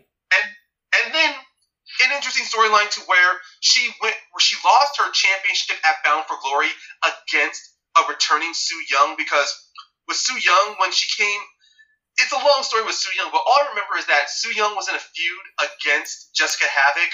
She lost that feud and she was scripted. She was on camera killed off, but she Mhm. comes back as a face as this persona of Susie. Right. Now the thing with Susie is everyone. Here's the thing: no one's no one is alluding to anything. They all know it's Su Yung. They just never seen her like that. But this is but in the, in the character of Susie, this she is Susie. So throughout most of her run, her face run before uh, the closed audiences, before the you know the, the oh, before 2020, Yeah. she was pretty much playing the nice girl. You know, she was uh, being the face. She formed an alliance with Kylie Rae. But during the middle of June, before the time of Wrestle House, uh, Impact's own little cinematic version of matches, Mm. started seeing of Su Yung starting to come back, Mm. which culminated in at Bound for Glory with Su Yung returning for an absent Kylie Rae, taking the Knockouts Championship from Deonna. Now, Deonna won it back with the help of James Mitchell. For whoever are familiar with TNA and Impact, should be aware of this character. Which then finally leads into Deonna in her defense. She had a defense at the last at last year against Rosemary. She won, and Rosemary and Taya Valkyrie have formed a friendship and alliance with each other. And so Rosemary lost, so Taya Valkyrie is next in line, and so which leads to this war of words. All Deonna was pretty much this was pretty much simple. They they were listing their accomplishments. They were going back and forth on each other. But Deonna, but Deonna actually cut the deepest because she talked about when Taya came into Impact, she had her husband, which was John Morrison, Johnny Impact, you know, but he left. He had, and Taya also had herself a manager by the name of Johnny Bravo, who storyline is married to Rosemary, but he's no longer accompanying her to the ring. And now, all Deonna said, it won't take long for Rosemary to leave her. All this Mm. ends with Taya just shoving Kimber Lee, who has become an ally to Deonna Purrazzo, aside. She just shoves her down and just tells Deonna, "Be careful because I'm coming back for the championship," and that's it. Nice. But but, if, but even if people go back, you just go to Impact and watch it. It is a solid promo. Don't just go off of my simple review. Taya and Deonna have shown in Impact they are amazing wrestlers, especially if you're only familiar with Deonna from her short time in NXT and on the WWE main roster. You will see from her matches on Impact, she was sorely underutilized in WWE. Oh, 100% will- agree. Yeah, one hundred percent. You will see how underutilized she is, and you will see how much Impact has made her a, a, foundation in their knockouts division, like a true competitor. All right, now from that, let's transition into a knockouts tag match. now, I need to once again lay another quick groundwork. At the Bound for Glory pay per view, Impact had announced that they are bringing, they are resurrecting the Knockouts Tag Team Championship, which was around during the time of TNA before it became Impact. But the Mhm. Knockouts Championship was a great introduction to at a time which was a very heavily stacked uh, women's division in TNA, which mainly did at the time consist of uh, uh, Victoria, who was Tara at the time. It had Mickie James. It had um, Madison Brooke- Rain. yeah, Madison Rayne. It had oh my god, I'm forgetting her name, Brooke. But but Brooke to keep moving on. It was huh? Brooke Tessmacher. Yes, Brooke Tessmacher, uh, the beautiful people, which was Angelina Love, Velvet Sky, Gail Kim, ODB, uh, Roxxi Laveaux, Awesome Kong. Let's not Like, forget one of ODB's t- uh, tag team partners at the time, Eric Young. Yes, Eric Young, that was a big stack. And but now with this with the team tournament returning, I mean with the titles returning, they set up a tag team tournament which consisted of a lot, mainly two two established teams, and every and every other team was kind of either put together or from the independents. Like the main consistent team we had was uh, the team of Jessicka Havok and Nevaeh. hmm And then there was also another consistent team of uh, Brooke Hogan. No, Kiera Hogan. Sorry, Kiera. I was like, Brooke Hogan. guys. She hadn't been involved in that company since 2013 when those belts went defunct. This is what happens when I don't have a list of competitors and I'm just going off of my notes. But yeah, Kiera Hogan and Tasha Steelz. Like, but also there was other teams involved. There was, if you are familiar with this independent team, they were called the Sea Stars. They were also involved in the tournament. You also had Deonna and Kimber Lee playing in the tournament along with Taya and Rosemary. And here's and okay, but other than that, this team tournament was pretty much set up to return the Knockouts tag titles. Now the match mainly was it was a setup for the finals. Uh, the, it was a semifinals match. It was between Jessicka Havok and Nevaeh versus Jordynne Grace and her tag team partner Jazz. Nice. Now, the last this is, I swear to God, my last time of laying down uh, the road. Jordynne Grace had been on a downward slope since she lost the Knockouts title. She tried going for the X Division Championship. She was unsuccessful. She tried once again going for the Knockouts Championship. That didn't work out, but it led to her wanting to go for the titles. Now, she wanted to team with, at the time, T- Tennille Dashwood, but Tennille, who was the heel, saw other people to team with. So Jordynne Grace could not. uh, So during the weeks before the tournament, Jordynne Grace tried uh, a mixture of teammates with Tennille Dashwood and Alicia Edwards. They didn't work out. So in her first match, she finds the partner out of Jazz, who had been teasing retirement. They blow through the first team, advancing. They blew. Th- they, they they beat the second team, advancing, which leads them to the semifinals against Havok and Nevaeh. Now this was a great match. Um, I mean, cle- these for a better sense, these are all thick women, very big women in a match, but don't let their size confuse you because Jessicka Havok has shown to be very agile, and uh, she and Nevaeh work very well as a tag team. Now, uh, Jordynne Grace and Jazz have also shown some great team chemistry as a tag team, but this match was pretty much just a constant changing back and forth between uh, Jordynne Grace and Nevaeh, and then Great, and then Jazz and Havok. Now Havok, obviously, she is the larger opponent. A lot of this match was about trying to take her down, doing two-on-one attacks on Ja- on on Havok, sometimes getting Nevaeh involved, but ultimately, in the end, uh, Jessicka Havok pins Jazz to win the match with her signature Tombstone Pile Driver. And the way that, and of course, with that being with that being said, Havok and Nevaeh advance in the semifinals to face the team of Kiera Hogan and Tasha Steelz in the finals for the knockout to crown the knockouts tag team champions. Mhm. Now, uh, sorry, uh, I thought you were gonna say something Go ahead. pretty much after the match, uh, uh, once that was over, uh, the commentators, which was uh, Josh Matthews and Madison Rayne, pretty much talking about doing after, pretty much doing some post commentary and then showing highlights. Then later on, we get a quick package of Jazz looking for Jordynne Grace, and uh, Jazz talks to Grace, you know, uh, apologize, you know, um, she was gonna say something to Grace, but Grace interrupts her and she wanted to apologize to Jazz for, you know, bringing her out of a semi-retirement. But Jazz thanks Jordynne for giving her the opportunity to, you know, fight against the new generation, the younger crowd.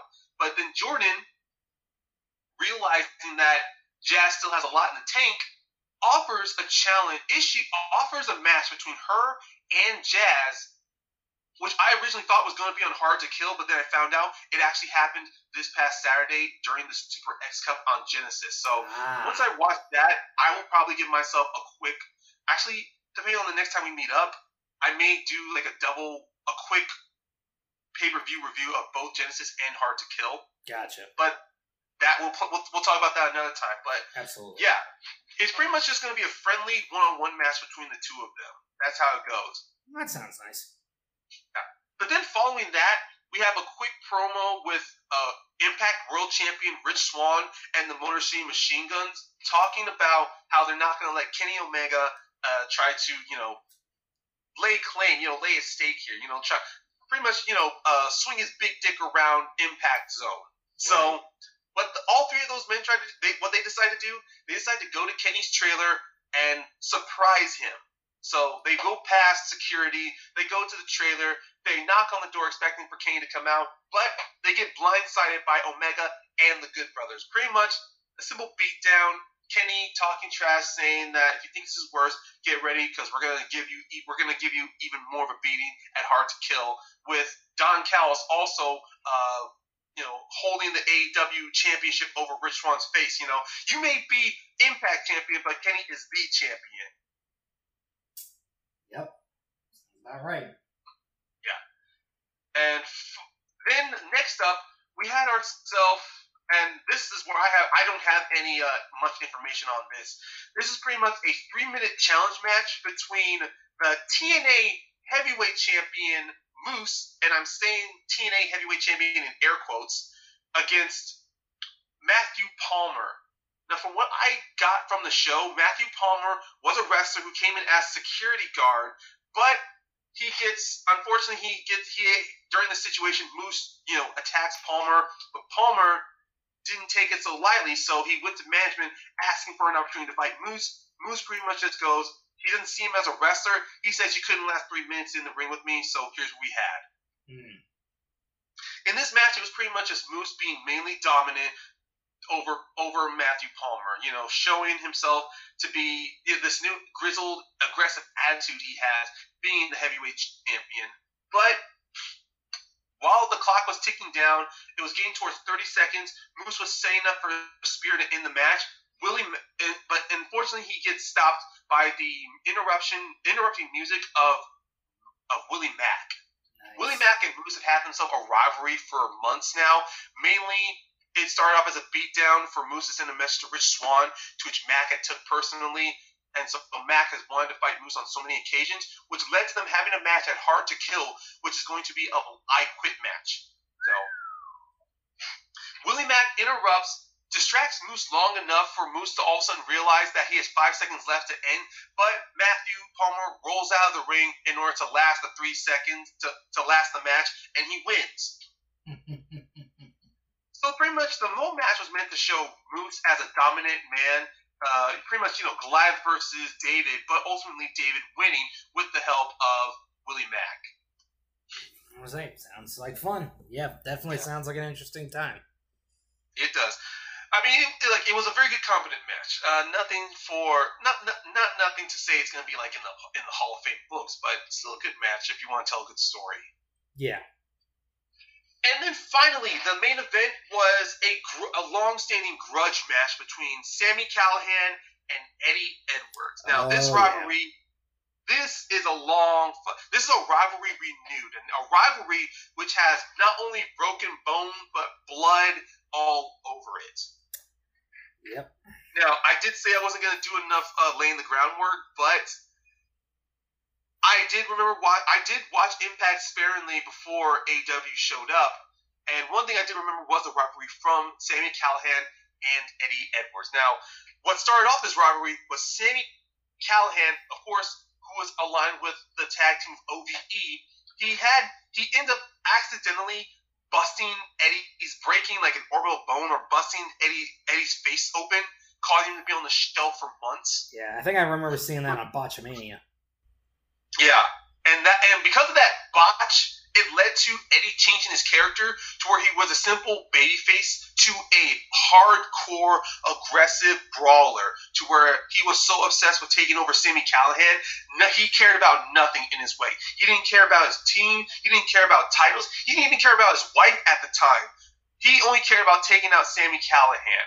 And that rivalry was so aggressive, so personal, I can't remember who came out on top, but it ended to where it just ended. And Eddie had kept, and of course during that time, Eddie was able to transition from this aggressive character into more uh, respected of his Boston home colors, to where he became Impact champion and wanted to be a fighting champion. And even during that time, Sami Callihan was a face, you know, trying to get over the hump of his aggressive attitude. But I think during after his rivalry with RVD, he went back to being the the callous, the malicious character he was, renewing his rivalry with Eddie Edwards, with which also reactivated that brute, that brutal side of Eddie Edwards, which led to this match. Now, this match was pretty much simply Eddie and Sami attacking each other at any opportunity they had. They fought outside the ring. They were giving each other headbutts, elbows, you know, knees, suplexes. Pretty much they were brutalizing each other all over the place. And at one point, it led to uh, a match to where Eddie brutalized, uh, no, Sami brutalized Eddie with a headbutt to where blood was coming out of Sami Callihan's eye, or it, which, which, which kind of what it looked like it. But then Sami also recal- also retaliated with a headbutt, which also let Eddie, which some blood coming out of Eddie's eye as well. Pretty much like a small cut tri- trickling down his forehead, trickling down on the side. It wasn't as if you're seeing little blood come out. but then once again, the, the fight once again got so intense to where uh, the referee he stopped the match. He didn't. The, the match ended, which that's it. There was no pins, no submissions, no countouts. The the match got too brutal between both competitors to where the referee just couldn't keep up with it anymore. And the ref had warned them throughout the entirety of the night, but they kept ignoring him to where that's how it ended. No, the ref stops the match. He, no, he doesn't stop it. He throws out the match. But it doesn't matter. Eddie and Sami still continue to keep beating the hell out of each other. But Eddie, but then during the scuffle, Eddie grabs the bat from Sami Callihan and the moment he's getting closer to Callihan to swing on it, it cuts. The lights go out, and then it cuts to a scene in the. Back. It cuts to on the Titantron of Eddie's wife Alicia trapped inside a steel cage, a steel structure area. Eddie, Shit. without even hesitating, chases, goes to the back. You know, uh, wants to get his wife out, but he is attacked by Eddie, uh, Sami Callihan and Ken Shamrock. And what happens is they trap Eddie by tying barbed wire, tying him up in barbed wire around the steel structure. And then, of course, Sami, as the heel, he pretty much just brags, he threatens him, and tells him, Don't worry, you're going to get so much worse at Hard to Kill. And then he hits him with a baseball bat, blows a kiss to Alicia, and then that's how the, and I believe that's how the show ends. Wow. Just. Talk about talk about your rivalries, man. Good grief.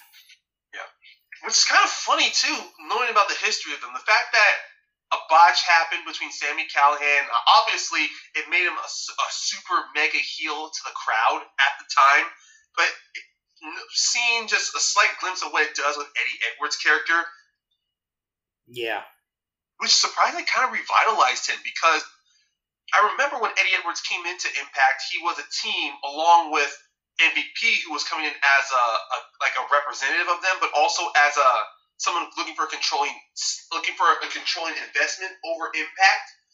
So seeing Eddie Edwards transition from a tag team competitor to a babyface champion to almost middle of the card to be, and then that accident happens, he becomes a brutal face to he almost dances along the line of a heel, but comes back as a face, and it just gives him a new edge to him winning the X Division Championship and the, the the Call Your Shot Gauntlet, which was their which is Impact's version of a Royal Rumble, right. and the Impact Championship. Hey, I mean, but beyond just looking at that, uh, your thoughts. Uh, I, I'm not sure if you watched it or not, but just listening to what I said, what were your thoughts on Impact? Based on your description, it sounds like they're putting a lot of good pieces in place for the the pay per view next weekend, um, which should be interesting because I know I know Hard to Kill is next weekend. I know you've got the finals for those women's tag titles. Obviously, we know we got the six man tag between. Uh, Kenny and the Good Brothers versus uh, Rich Swann and the Motor City Machine Guns, which will be a banger. That's for absolutely certain. Yeah. Um, I know we've got a great. Okay, I just. Go ahead. Sorry, uh, no, keep going. I just I was going looking for the hard to kill match card, so I'll I'll give it out. But I say I've got it. I've got it somewhere here. Hang on. Yeah, here it is. Because I went ahead and pulled it up. So yeah, you've got like I said, Havok and Nevaeh versus I, I, yeah. Yeah, because I. Yeah, good stuff. Uh, old school rules match. Young uh, Eric Young Deaner. I forgot to mention. Go ahead, go for it. Yep. There was one thing I forgot to mention that also ties into hard to kill match, and this is regarding Ethan Page. This ah. was teased on a backstage segment with an Impact. Now, Ethan Page at the time was a team was a tag team of the North with him and Josh Alexander. They were a long running heel tag team in Impact, defending those championships for over nearly a year. They lost into the Motor City Machine Guns, but because of that, but then they won those titles back. But then they lost them to Gallows and Anderson. After right. they lost it to the Good Brothers, even Page had slowly started to become unhinged. Mm-hmm. He in, he accidentally ended up costing him and Josh matches. He cost Josh a singles match to where he kept saying, "Don't worry, things are gonna be fine," and all that tied into I think last week or two weeks ago when Ethan Page shows up dressed in black shorts with a red belt and a red headband known as the Karate Man. Oh boy. And this I don't know where this led to, but during Impact, this was just a backstage segment where Ethan was, you know, doing a therapy session to where he's talking about none everything that's been that's happened, all the bad luck has not been his fault pretty much going back to his nickname of All Ego Ethan Page. Right. But then during the therapy session, he gets irritated that he doesn't that he doesn't believe he's being listened to. So it turns out he's being he's doing his therapy session with the Karate Man. Oh Jesus! And then all this just yeah, all this just leads into a back and forth between the two personas to where they're gonna have a match at Hard to Kill, where it's Ethan Page versus the Karate Man. So I oh, would I, I'm pretty sure you don't. Yeah, I'm I'm get I'm I'm I'm pretty sure this is going to be Impact cinematic match, but I'm sorry. There's just one thing from Impact I forgot to mention that's also going to be on the Hard to Kill uh, yeah. uh, title card, which I'm pretty sure you're looking at. Yeah, yeah, I am. I'm just like, what in the name of Merlin are is fixing to happen here? So yeah, this this should definitely be fairly interesting. But one way or the other, we will definitely get an idea of what is coming next because yeah, I mean Eddie Edwards and Sami Callihan are getting ready to go for Barbed Wire Massacre. That's gonna be crazy. Um, you get a triple threat match for the X Division title coming off the pay per view. So yeah, it it seems like they're putting a lot of good good pieces in place for the for the pay per view coming up. Like I said, I was not able to really sit and watch it. Uh, I'll probably watch the replay on Twitch sometime tomorrow to kind of catch myself up. But yeah, I mean, I I'm definitely curious to see where it goes. Um, like I, I know Impact has been making a lot of improvements, especially with Don Callis at the helm. So hopefully they've been there've been enough improvements to where I can you know sit and watch and actually find it entertaining for the first time and God knows how many years since I quit watching. So, um, but yeah, from what you've described, I mean, you know, with the whole thing with Deonna Purrazzo and Taya Valkyrie, you know, the the stuff with Su Yung, the stuff going on with Eric Young and his unhingedness, um, you know, all of that, especially like I said with um, Kenny and all the other members of the elite and whatever else is going to end up coming from that. We still have no idea. Are AEW guys going to show up at Hard to Kill?